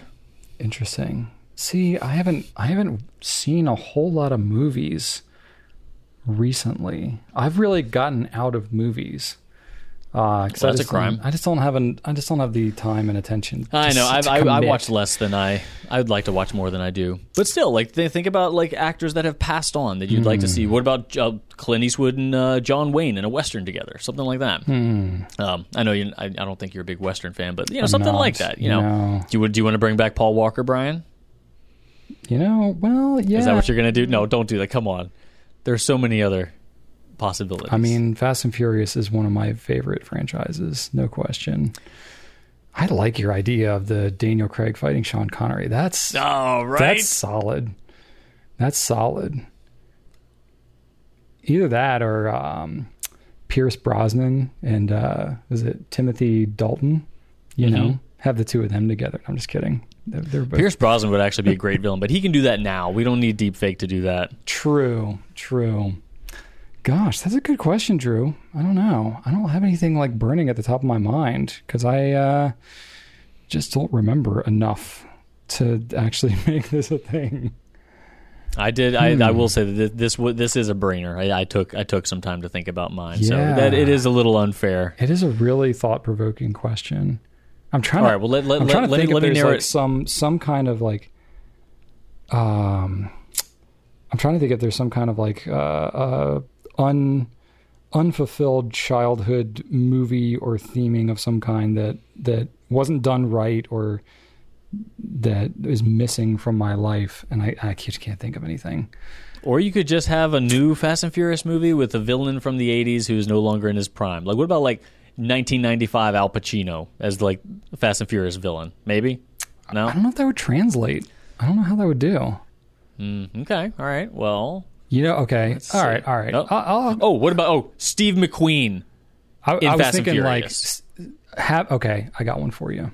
So take maybe like somewhat Expendables-esque style. Take some of the greatest like race car drivers of old, the Steve McQueens, Paul Newman, Charles Bronson, Paul Newman. You know, like all these greats, David were, Hasselhoff. Yeah, like all these, round them up together and have them be the like bad guys against the Fast and Furious crew, and okay. they're all driving like old school like muscle cars, like Porsches from the fifties and sixties, you know, Cobra four twenty-seven, you know, like all the just coolest old cars. I mean, they've brought some of those back into the actual, you know, Vin Diesel's got his seventies Charger, but you know, still, there you go. Like, I like that. Yeah, I like that. Yeah. That would be kind of cool. That, That'd be kind of cool. But you'd be you'd be rooting for the bad guys at that point, oh, right? one hundred percent. I mean, right. I mean, either way, you're not really rooting for anybody. There's no actual plot. That's the, that's, that's no the, that's the thing that could... movies. It's, you're, you're just watching that's the, the awesome thing that cars.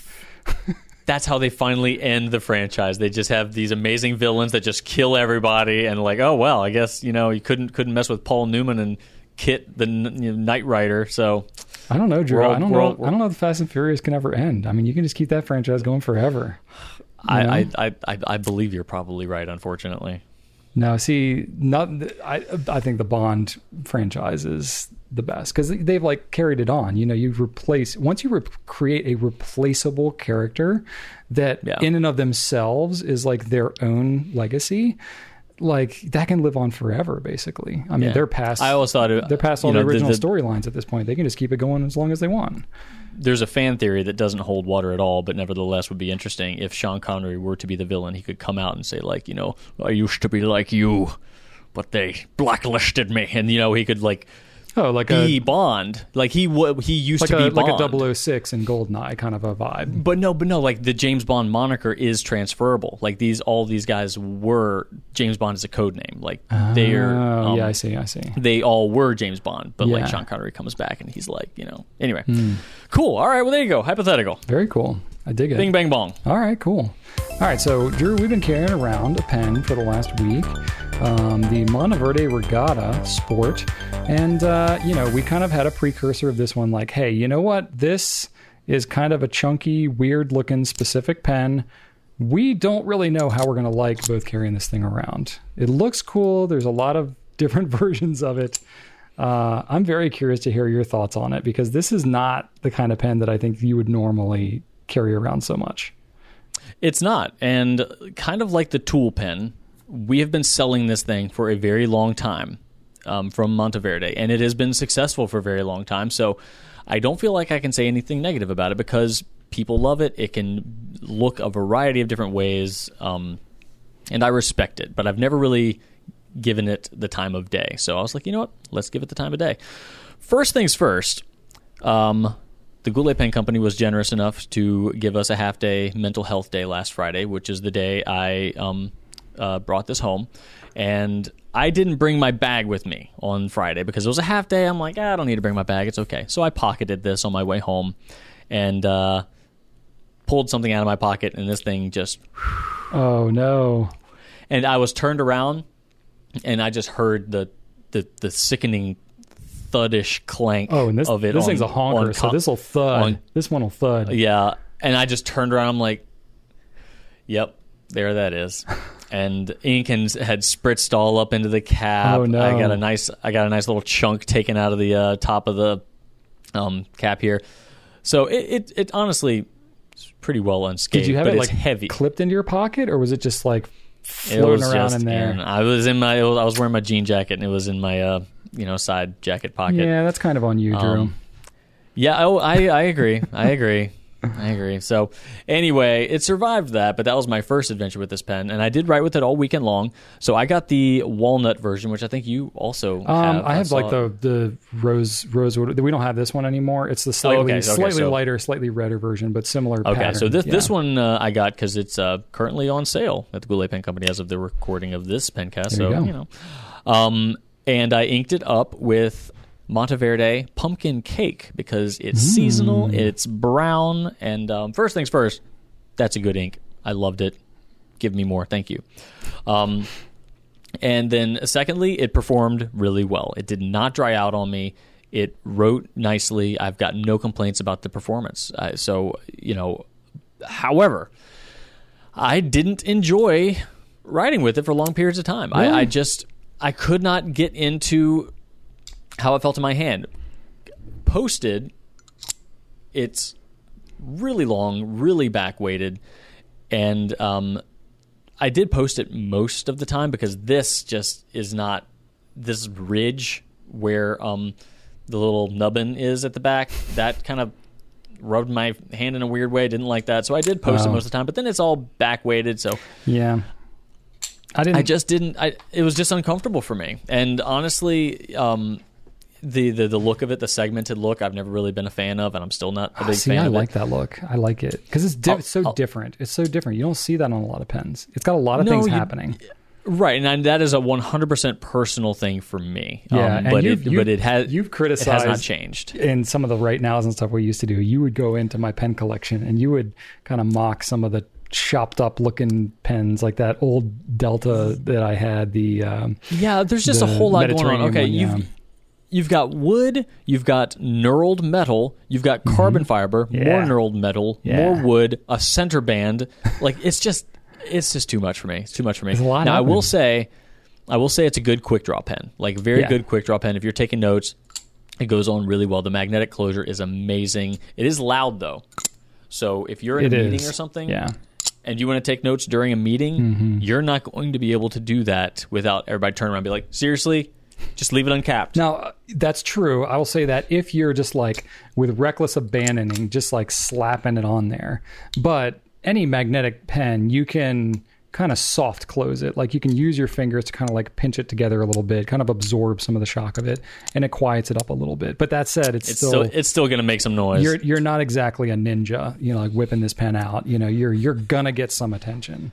So yeah. that definitely is a factor. And and I I, I want to be fair because the Vanishing Point is my favorite note-taking pen, and that mm. one is also not silent. So, you true, know, I'm, I'm not true. just trying to rag on the Regatta because, you know, you know, click, the click is a very audible thing as well. Yeah, and and I think you're like me, Drew. You're you're somewhat of a fidgeter.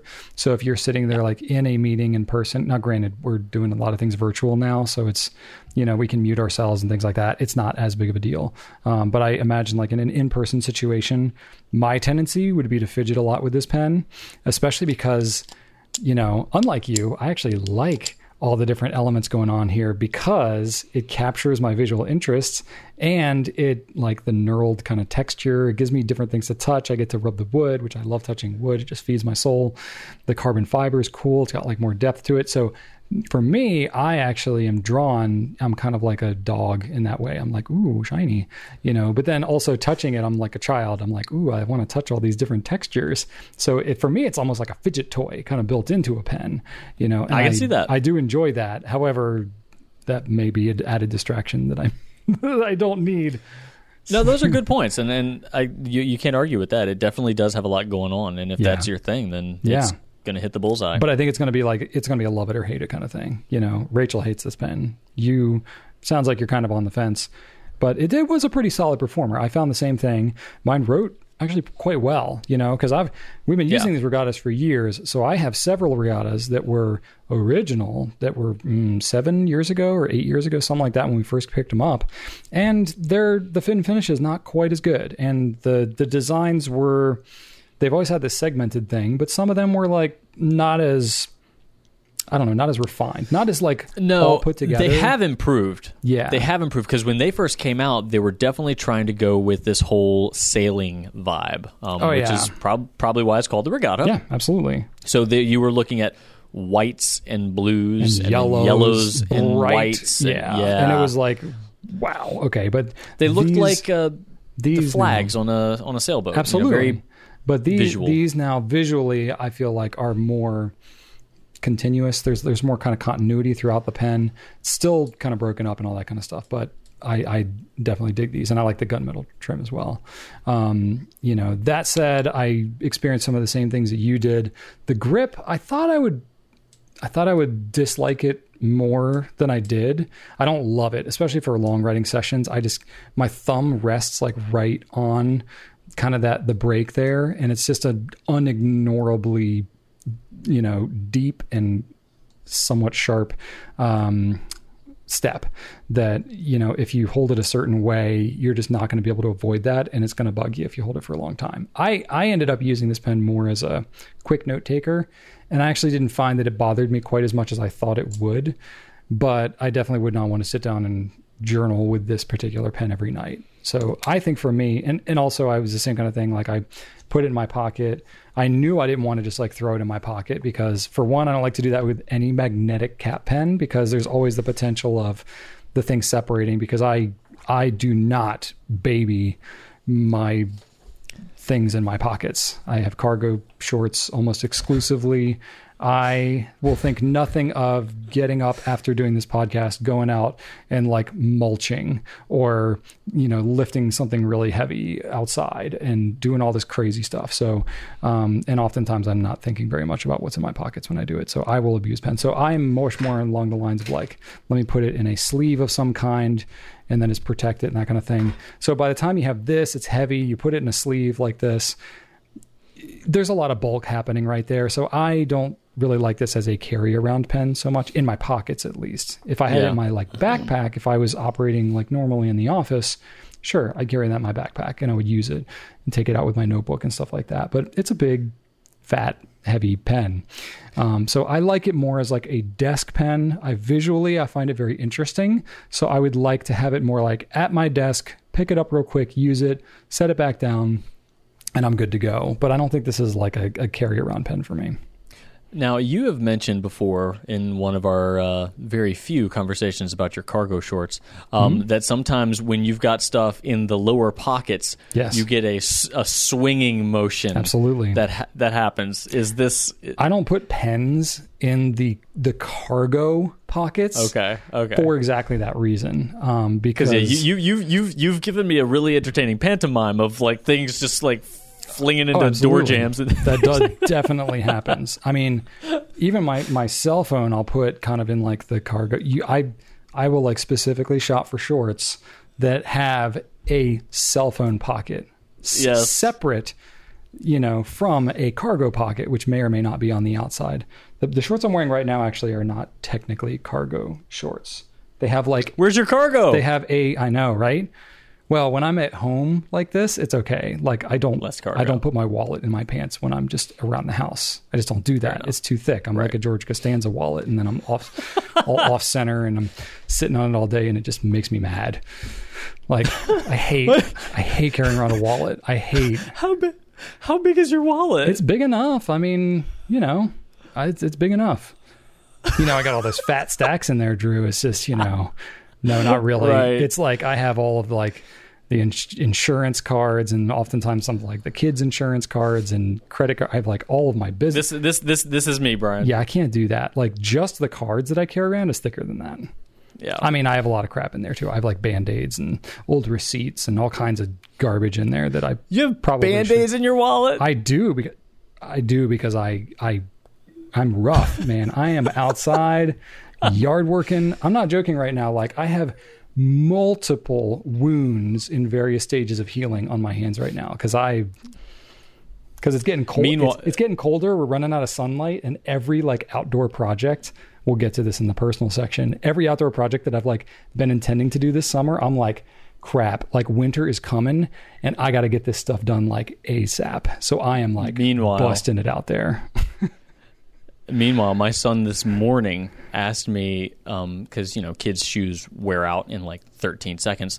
Um, yes. He's like, Daddy, Daddy, why don't your shoes ever wear out? And I was like, well, Archer, I go to work, I sit down, I might cross a parking lot from time to time.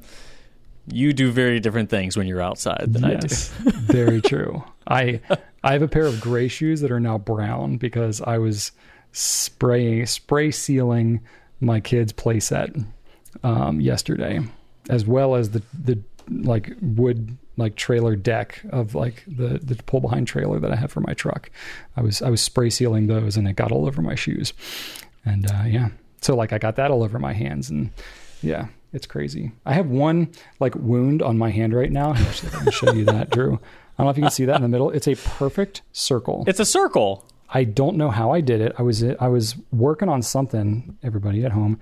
It's a perfect circle. I don't know what I set it on or whatever, but it like it just barely like broke the skin, and I put a Band-Aid on it, but it like it's a couple days old now at this point, but I'm like, when in the world did I set my hand on or something where it like, I, you it must have tried to pick up a perfect circle in there. So you weird. Probably tried to pick up some sort of sacred cursed artifact. Clearly, clearly. Yeah. Anyway. So, yeah, I I keep Band-Aids like on my person because, you know, if I'm out there working in the yard, this is such a diversion. Why are you talking about this? I'm out there working in the yard. I cut my hands. I'm like covered in like deck sealant or dirt or whatever. I don't want to like trek all the way back into the house, get all that dirt and crud all over the house to get a Band-Aid. So I'll keep a Band-Aid on me.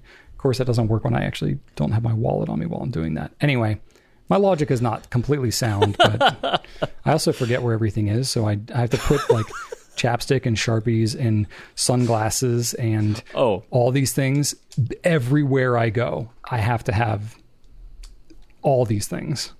I, I probably own a dozen and a half tubes of chapstick to even have a chance of having one that I can find at any given time. You know what I'm talking about, Drew. I, I do have chapstick in all of my jackets. yeah. Yeah. You just got to take them out before you put them in the wash. I just hope that I just don't lose all of them by the end of the winter. Yes. You ever like find like one that's super old, or like sticks of deodorant? Like I'll find like a stick of deodorant that I have in my desk drawer, and I pull it out and it's like half shriveled out, and I'm like, how many years old is I, this? Yeah, I don't I don't need to keep desk deodorant, but well, I do have some pretty. That, I do have that some might pretty be old, unique to me. I do have some pretty old nerd rope in here, though. We'll see. Hey, there you go. Well, that's not, and an M R and then and an M R E that's probably from you know two thousand one. Wow, well, it's probably still good. Oh, definitely. Probably better than the nerd rope, but anyway. So yeah, um, cool. Well, um, the ink that I used in this was uh, I, I went back to an old favorite of mine, Noodler's Blue. That was the first. Oh. That was the first blue ink that I ever used that really just like spoke to me. You know, I every, basically every blue that I was trying to find, I knew the blue. Ever since I saw the Serenity Founder Nerds Room, everything that I that I have been looking for when I first found out about fountain pens and ink and the whole thing, I was trying to find like a perfect cerulean blue because I've just always loved that color. I was looking for that. I bought Diamine. China Blue was my first color that I ever bought. It's a nice blue, but not the blue I was looking for. Diamine Midnight, nope, too dark. So ultimately I found Noodler's Blue, and it was like, ah, yes, this is the blue I want. It's deeply saturated. So, um, and, and that was actually kind of the basis of the blue that we used when we came up with Liberty's Elysium. When we talked to Nathan, it was like, Nathan, can we basically just take Noodler's Blue and make it permanent? That's what we want. That is Liberty's Elysium. You know, it's not fully bulletproof, it's partially bulletproof, but that was as bulletproof as he could make it and still keep the vibrancy of Noodler's Blue. But that was it. That was like the instru- so I have not used that ink in a long time. So I was like, what the hey, let me ink that up in this thing. And let me tell you, man, still love it. I have not used a single ink yet in this whole process that we've been doing where it's like, you know what, I used to love this ink, and then I use it again, I'm like, you know what, I don't really like it as much. No, every single one I'm like, oh, I still love that ink. Like now I remember why I love this so much. I just, I have not, I've not fallen out of love with any ink that I've ever like loved deeply. So that was fun. Excellent. And it wrote great, performed really well. And the nibs, sorry, this is going back to something we had like fifteen minutes ago, but so the original Regattas, they were much brighter in color and stuff like that, but they also had completely different nibs. Now they're Yovo and stuff like that. The ones that wrote back then, they they wrote, but it was not like that pleasurable of a writing experience. The ones now are so much better. So like that was really cool because I haven't really written a lot with the Regatta since they've changed to the Yovo nibs. Um, but this was the first time that I kind of did. And I was like, oh, this is a significant upgrade. So that to me is kind of a game changer uh, from what the Regattas used to be. They used to be kind of cool, crazy looking novelty pens, and they kind of wrote, okay. Now it's like, okay, yes, it has its nuances, but it's actually a really good writing experience. So that was a nice little discovery for me. All right, that is enough. Let's move on. Um, we were talking about what pens that we should use this coming week. And Drew was like, hey, you know what? We got this like random like return here or something that like it doesn't have the boxes all messed up and all these kind of things. We're trying to figure out what to do with it. It's a custom eight twenty-three. Can we do this, please? And I was like, you don't have to twist my arm. I'm happy to write with an eight twenty-three anytime. So we're both going to ink up our eight twenty-threes. Drew's got a broad. I've got a mm, fine or a medium. I can't remember what I have, but I'll ink mine up too. And we will give the custom eight twenty-three a go. And I know this is going to be great because I've used mine more recently, but I love using it, so I'm happy to use it again. Uh, have you have a lot of experience with the eight twenty-three, Drew? Or is this going to be kind of new? No. Yeah, really? No. I mean, I, I've, I've tested, you know, dozens of them over the years, but I have never recreationally okay. enjoyed one. You, okay, this will be good for you because the filling mechanism on this and like carrying it around and stuff like that is going to be... It's going to be a different element. This is this is a more unique pen um, in terms of how it writes mm-hmm. and stuff. But you've written with the Twisby Vax one hundred and stuff like that, so you're familiar. Oh yeah, yeah, yeah. yeah. I, I own a Vax one hundred. Kind of deal. Yeah, but yeah, I own several vacuum filling pens. Yeah, um, I own a couple Homo Sapiens, but yeah. um, that just never took the plunge on an eight twenty-three. Okay. Although this one is amazing and it's brown. Like, why do I not have it? It's, I mean, it's, it's frankly, it's frankly un- inexcusable. I'm not making excuses. Well, you know, we could just write it off, Brian. That's all I'm saying. Let's see how it goes. Let's see how you like it, and we'll talk. Okay. All right. So, are you are you going to use a brown ink, Brian? Ah, uh, good question. You should. Good question. You should. I got to see what I have here at home. I'll I'll dig around and I'll see if I have a brown. I'll tell you what I'm going to use: Noodler's Golden Brown. Ooh. Because with a broad nib, I'm going to get some shading on this thing, mm-hmm. and golden brown is the best shading brown. And that's it's a brown pen with gold trim. It's literally golden brown. Oh, yeah. Kind of makes sense. Even though it's called amber. I mean, it's brown. Let's be real. Bramber. We've talked about this. All right. What's happening, Drew? Word on the street is you made some awful cookies. That's your first bullet point. Yes. And I'm like, yes, I gotta yes. hear about these awful cookies. Well, these cookies, when they were done, uh, prompted me to realize that my son knew what cow patties looked like, because he's like, those look like cow patties. And I said, Archer, how do you know what cow patties look like? So essentially, they looked like that. Um, I followed the recipe. I refrigerated what, the what, dough. What kind of cookies were these? Like, were these? They were supposed to be like oatmeal chocolate chunk uh, cookies. Okay. Um, and I I followed everything exactly, but then you know, and I refrigerated them. I you know balled them up, did it for the exact amount of time, even turned them halfway through. They just flattened out into these just um this like amorphous blobs of nastiness, and they tasted fine, but. Dang, were they ugly. So, no, mm. they, they all needed to be destroyed. So that was dis- disappointing, especially because it was like a two-day thing because they needed to be refrigerated for twenty-four hours. Um, yeah, it which, seems like a lot of work. Yeah, and I've made cookies before. I'm like, I'm not terrible at, you know, baking. I'm not amazing at it, but, you know. Anyway, so that was that was annoying, but it was comical because they looked naughty. Um And then uh, today I'm currently stranded at work. I don't have my car's getting looked at, so uh, I can't leave anywhere. So, uh, you know, that's a thing. That's exciting. The the emissions light came on. Um, the uh, the C R V, Brian, one hundred ninety-one thousand miles on wow. that bad boy. Wow! So it's up there. So I'm at, I'm kind of like I mean, it's a Honda. Right, what it, it's got some staying power, what, but that is uh, yeah, that's yeah, a lot of but, miles. But this is this is the point where I'm like, all right. What are they going to say? It's like taking a really old dog to the vet. It's like, is this going to be it? Is this going to be it? You know, like, oh, like I don't oh, want no. it to be it, but, you know, you know the call is coming. You're going to get the call. You're like, all right, well, yeah, she lived a good life. Yeah. So we'll see. We'll see. Maybe it's just, hopefully it's just a, hope. hopefully I'm just kind of breaking some E P A laws or something like that, and they're going to fix a hose and we'll be okay. So we'll see. Um, yeah. And uh, last night we finished the um, miniseries, the F X miniseries Fosse Verdon, which is about Bob Fosse, the choreographer, director, and Gwen Verdon, mm. the dancer. And uh, not my choice. This was a Shannon pick. So uh, next pick is going to be mine, and she'll not like it. Um, but uh, yeah, Sam Rockwell played Bob Fosse, and everything Sam Rockwell does is absolutely amazing. So. Who's Sam Rockwell? It was a bit of a... I don't, I'm not Sam familiar. Rockwell, uh, he's been in um, Iron Man two, which you wouldn't know. Uh, Shawshank, not Shawshank, uh, Green Mile. He was a crazy, crazy, crazy guy in Green Mile. Um, hmm. um, he did uh, the movie Moon, which was so good. Hmm. Um, he did uh, Matchstick Men with... Um, wait, no, that might, was that Giovanni Ribisi or Sam Rockwell? Anyway, he's really good. He's good in everything. So that was that was a delight. But other other than that, it was kind of a disjointed... thing. They did a lot of time jumping, and I'm like, wait, what time is this? And they didn't ever say this is nineteen seventy-two. Mm. It says like, you know, or maybe they did, but then it's like, hey, it's th- three years after he did this. I'm like, wait, I don't know when he did that. Why are you using that as a baseline? So it was a bit much. They tried to do more than they needed to as far as that goes, but overall, good performance. Glad we watched it. Nice. What about you? Yeah, I mean, I kind of um I had my truck recently that I had to bring in to get something fixed. I was having this, I've got a, I've got a old truck, almost twenty years old.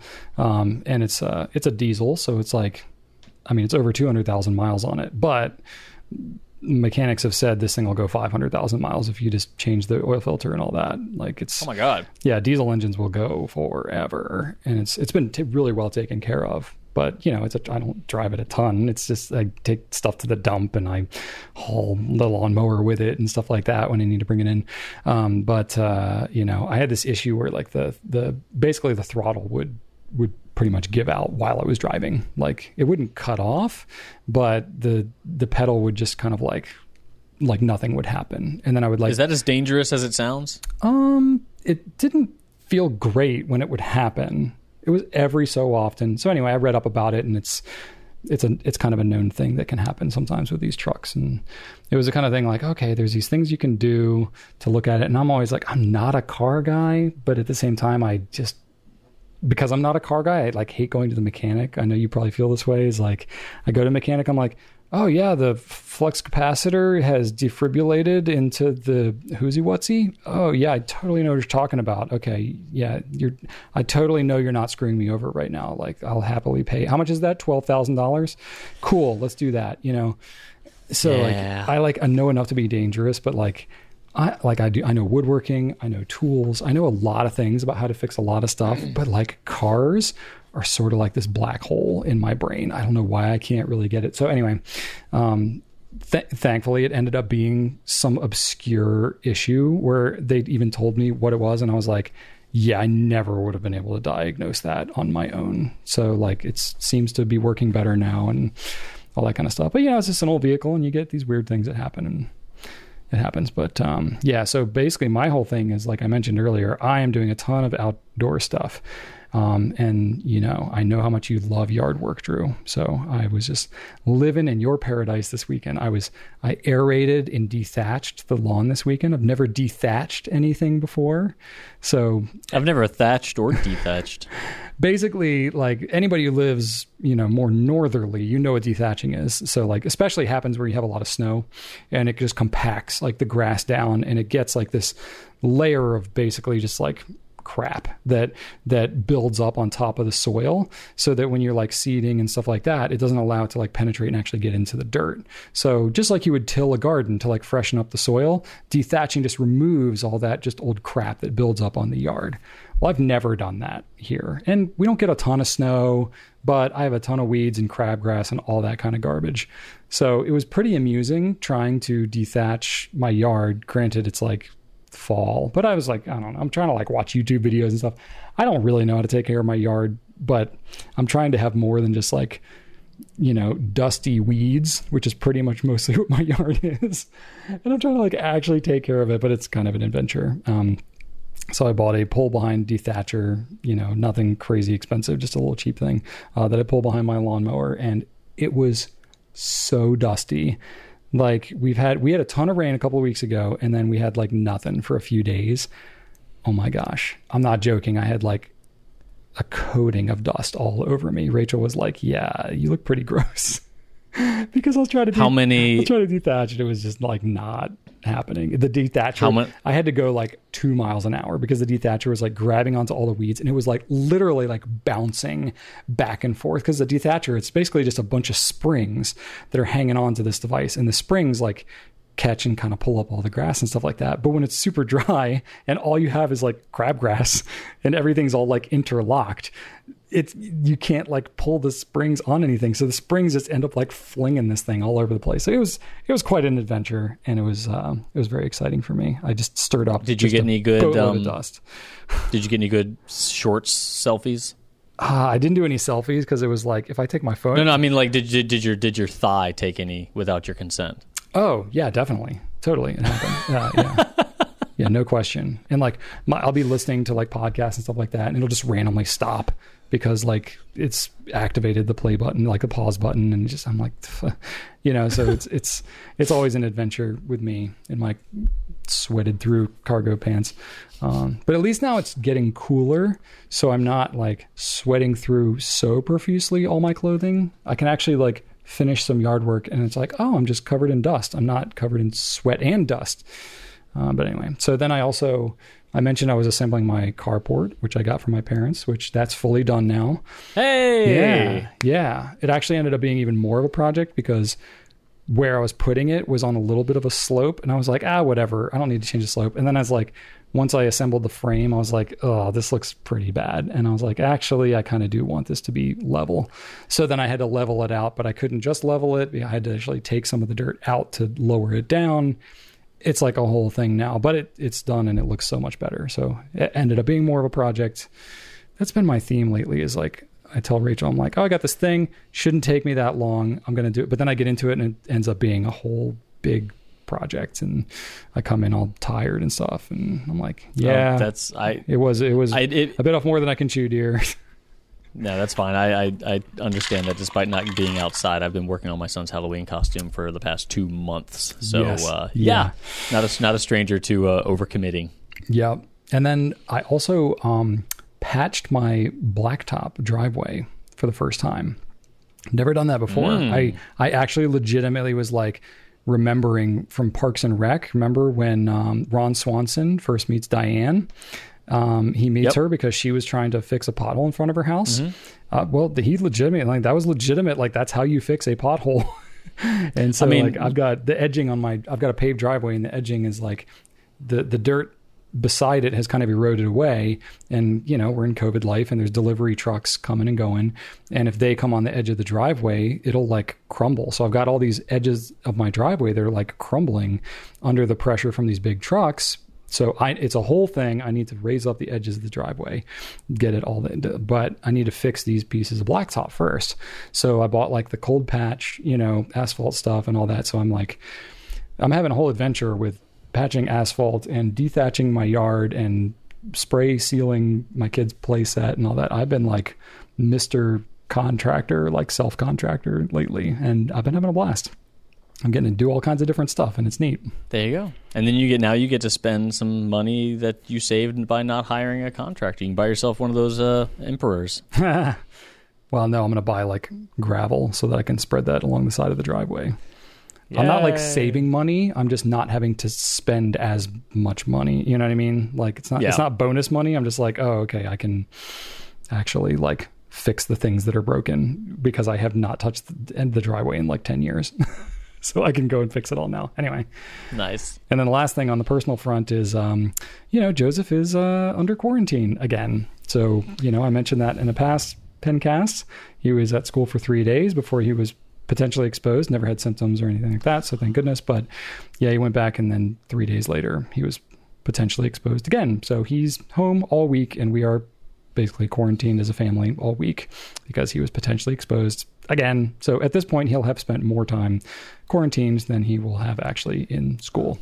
So this is the COVID life that we find ourselves in, and we are smiling, hide the pain herald through it all. We're just like, okay, like he knows how to virtual school. He's just, you know, a good kid. He's pretty studious and all that. So like, that's all fine, but it's just, you know, the same COVID life, just garbage that we're all dealing with. It's like, okay, especially because like it looked like we were getting more in the clear in July and everything was looking fine, and then the Delta variant came out and it's like, ah, just kidding. Okay, no, same same as last year, same repeat, fear, anxiety, all that stuff. Great, cool, let's do that. All right, so anyway, we're doing fine, but it's just like we're just kind of over it, but yet it's not over. So here we are. Yeah, it's like we're not allowed to be over it. Yeah, pretty much. So anyway, but we're doing okay. Um, yeah. All right. Uh, on the company front, company updates. So we, um, this week, actually, you know, the day that we're publishing this, Friday, August plan, um, you know, we have our quarterly physical inventory. So we always try to give a heads up. Granted, this is not a heads up because you're seeing this after we've already finished it at this point. Um, but, uh, you know, we always like to do it, especially this one before the holiday season comes. Um, we basically shut the website down and we count all the stuff that we have just to make sure that what we have on the website actually reflects what we have in our building, so that when you buy something, you know that it exists and that we have it and can ship it to you. That's essentially the, you know, the crux of it. Um, surprising how many different things can go wrong in the whole process of ship getting things in and shipping them out, especially with forty-seven or forty-eight hundred or so different products that are coming and going each and every day. Uh, it gets complicated. You know, sometimes we receive things wrong. Sometimes, you know, whatever stuff isn't barcoded properly and all these things. So there's a number of different complications that can happen, but, um, you know, it should keep things flowing pretty smoothly. Um, and then the other thing that we have is we have this um, ink deal that is starting on Friday, uh, which will kick through basically through the end of the year, uh, more or less. So we've done this with uh, Yaffa brand uh, stuff before. Um, so we're going to have a free bottle of Private Reserve ink with all the brands uh, that Yaffa distributes. So this is any of their brands. If you buy a pen, you will get a bottle Brian, of Private Reserve ink. We, we we we did already talk about this. Oh yeah, we did, didn't we? Well, we did. At this I'm point, sorry. It's been so long. No, you're right. I even ta- I even went through all this too. I'm just on autopilot. Drew, what can I say? It's okay. I didn't. I'm like, oh god, should I let him go with this one? Maybe I should just let you drive the rest of the ship here. I'm done. It's all good. It's all good. That's the company update. Yeah, pretty much. All right, I'm done. Brian, would you like to you know? Would you like to know what's on, what's? Would you like to know what's on my desk? Sure. Hey, well, I bought a Retro fifty-one Enterprise. Nice. So I already had the Discovery. This one's a little bit different. This is kind of like the not as cool Discovery, because the Discovery is one of the acid etched ones. It has some mm. texture. This one doesn't have any texture, but I think I've just decided to get all the shuttles. So that's going to happen. And there you go. Why not, right? And of course, I have Pelican converters on my desk, so hooray for that. And I also bought, this was kind of coming out of some of the things we talked about uh, last week, where people were using, um, we were talking about transcribing books, and somebody mentioned like um, that they were transcribing their grandfather's cookbook. I'm like, you know what? I need a journal for cook uh, for for recipes, because the websites that you go to to get recipes are riddled with ads. They're hard to navigate. You have to like switch on like the, the, the mode on your phone where it stays open so that you can look at it while you're cooking. Oh, yeah. Scrolling up and down is annoying. It's super small, and then you worry about splashing crap on it while you're oh yeah, you know, like you have stuff like, like that. You have like egg on your fingers, and you go yeah, to touch or, your screen, and it's just yeah, know. flour flour completely makes your fingerprints pointless. So I was like, you know what? I'm gonna get a book, and I'm just going to write my favorite recipes on there. I'm not big in cooking, but I do have like bookmarked a bunch of my favorite recipes, so I'm going to actually put them to ink to paper. So wow. I bought an Endless uh, Endless Works recorder book. Um, you know, it's got numbered pages, table of contents, two bookmarks. Mm-hmm. Uh, I think it'll be great for reference. So I'm going to get that ball rolling. So thank you out there for inspiring me. There you go. Nice. Taking it old school. That's awesome. Yeah. Good stuff. Um, yeah, I was going to say, like, aren't you going to like get your, get your food stuff on your fingers on the page? But I'm like, no, wait, you don't have to like scroll or anything. You'll just have it open and you don't have to touch it. Exactly. So yeah, that kind of solves that problem. Um, very cool. Yeah. Uh, let's see. I go back to my notes. Um, so I, I got finally in my hands the Twisby, uh, five eighty A L R navy blue. So nice. I, this is one of those things, like, because I'm working remotely, I'll like, we'll get a new pen in. I'm like, oh yeah, I want one. But then I have to actually go to the office and get it. I mean, I guess I could have it shipped to me, but whatever. Everybody's busy enough, so I can just wait. But anyway, by the time I actually make it into the office, it's usually a couple of weeks um, after, by the time I can show it on Pencast. So I got one of those, even though we've uh, launched it a little while ago. Um, it's really cool. I dig this color a lot. And it's, of course, it's because I love everything blue, but really great color. I'm, I'm really digging it. Is it better than Prussian, though? Um, it's different. It's different. I like that one too a lot. I wouldn't, I don't know if it's better. I don't know if it's better. Maybe, um, mm, I don't know. You can't make me choose that. I know. I don't know why I asked. uh, probably not. I would say Prussian. I like Prussian. I like more, but I knew that I liked Prussian a lot, and I anticipated that I would not like this one as much, but I liked this one more than the lowered expectations I had for it compared to the Prussian. Does that make sense? Yeah, absolutely. That's how I felt about Batman versus Superman. There you go. There you go. Exactly. Exactly. Um, and then I also picked up another Custom seventy-four. So the Custom seventy-four orange is discontinued and not a thing. And um, when we were prepping for physical inventory, we like found one that we basically was like, okay, do we list this on the site? Do we do this whole thing? Whatever. And then when somebody on the team was like, yeah, Brian would probably want that. And I was like, yeah, I don't have an orange one. Okay, I'll take it. It's a medium, which I love. And I was like, okay. Nice. I wouldn't have like gone out of my way to get it, but it's like, okay, if it's going to be less work to like list it and there do the go. whole thing, like I'll take one for the team, you know. Servant leadership at its finest. Yeah, because I always like, I get FOMO like anybody else, like especially when we know something's going to be discontinued. I'm like, oh, I kind of want that thing more now, but I've done that. Mm-hmm. I've done that so much now where I'm like, okay, Brian, yeah. really? Like, you have so many pens. Do you actually really need this thing? But I'm like, Custom seventy-four is like my pen. So I really, I really should have every color of Custom seventy-four. I, for some reason, I haven't just felt compelled to collect every single option, but I'm getting there. I'm getting pretty darn close. I might, I might have close to every color at this point. I need to gather that up, actually, Drew. That's a good question that I the, just the, could summarize. The teal, the teal and the, uh, um, was it Merlot? Those mm. two together, I think, are some of the best-looking ones. So like, good. Honestly, as as a pair, they look really, really nice as well. I agree. I agree. They pretty much nailed it. There you go. So that's what I've been playing with. And I think we finally reached the end. We are pushing two hours now, so we need to get our booties out of here. Um, yeah. Yeah, that's all we got. I forgot to pull a random fun fact today, so we are not going to have one. But um, I don't know. We could make up a writing prompt, Drew, because remember we talked about that before? So I think we could make one up real quick. I am going to go off of what Drew said earlier about writing down um, his recipes. So I'm going to challenge everybody to do a writing prompt of writing out um, your favorite meal. So whatever the ingredients and the cooking and all that kind of stuff, just like you'd write a recipe, uh, go ahead and write out your your favorite meal uh, with a pen on actual paper. That's going to be your writing prompt for this week.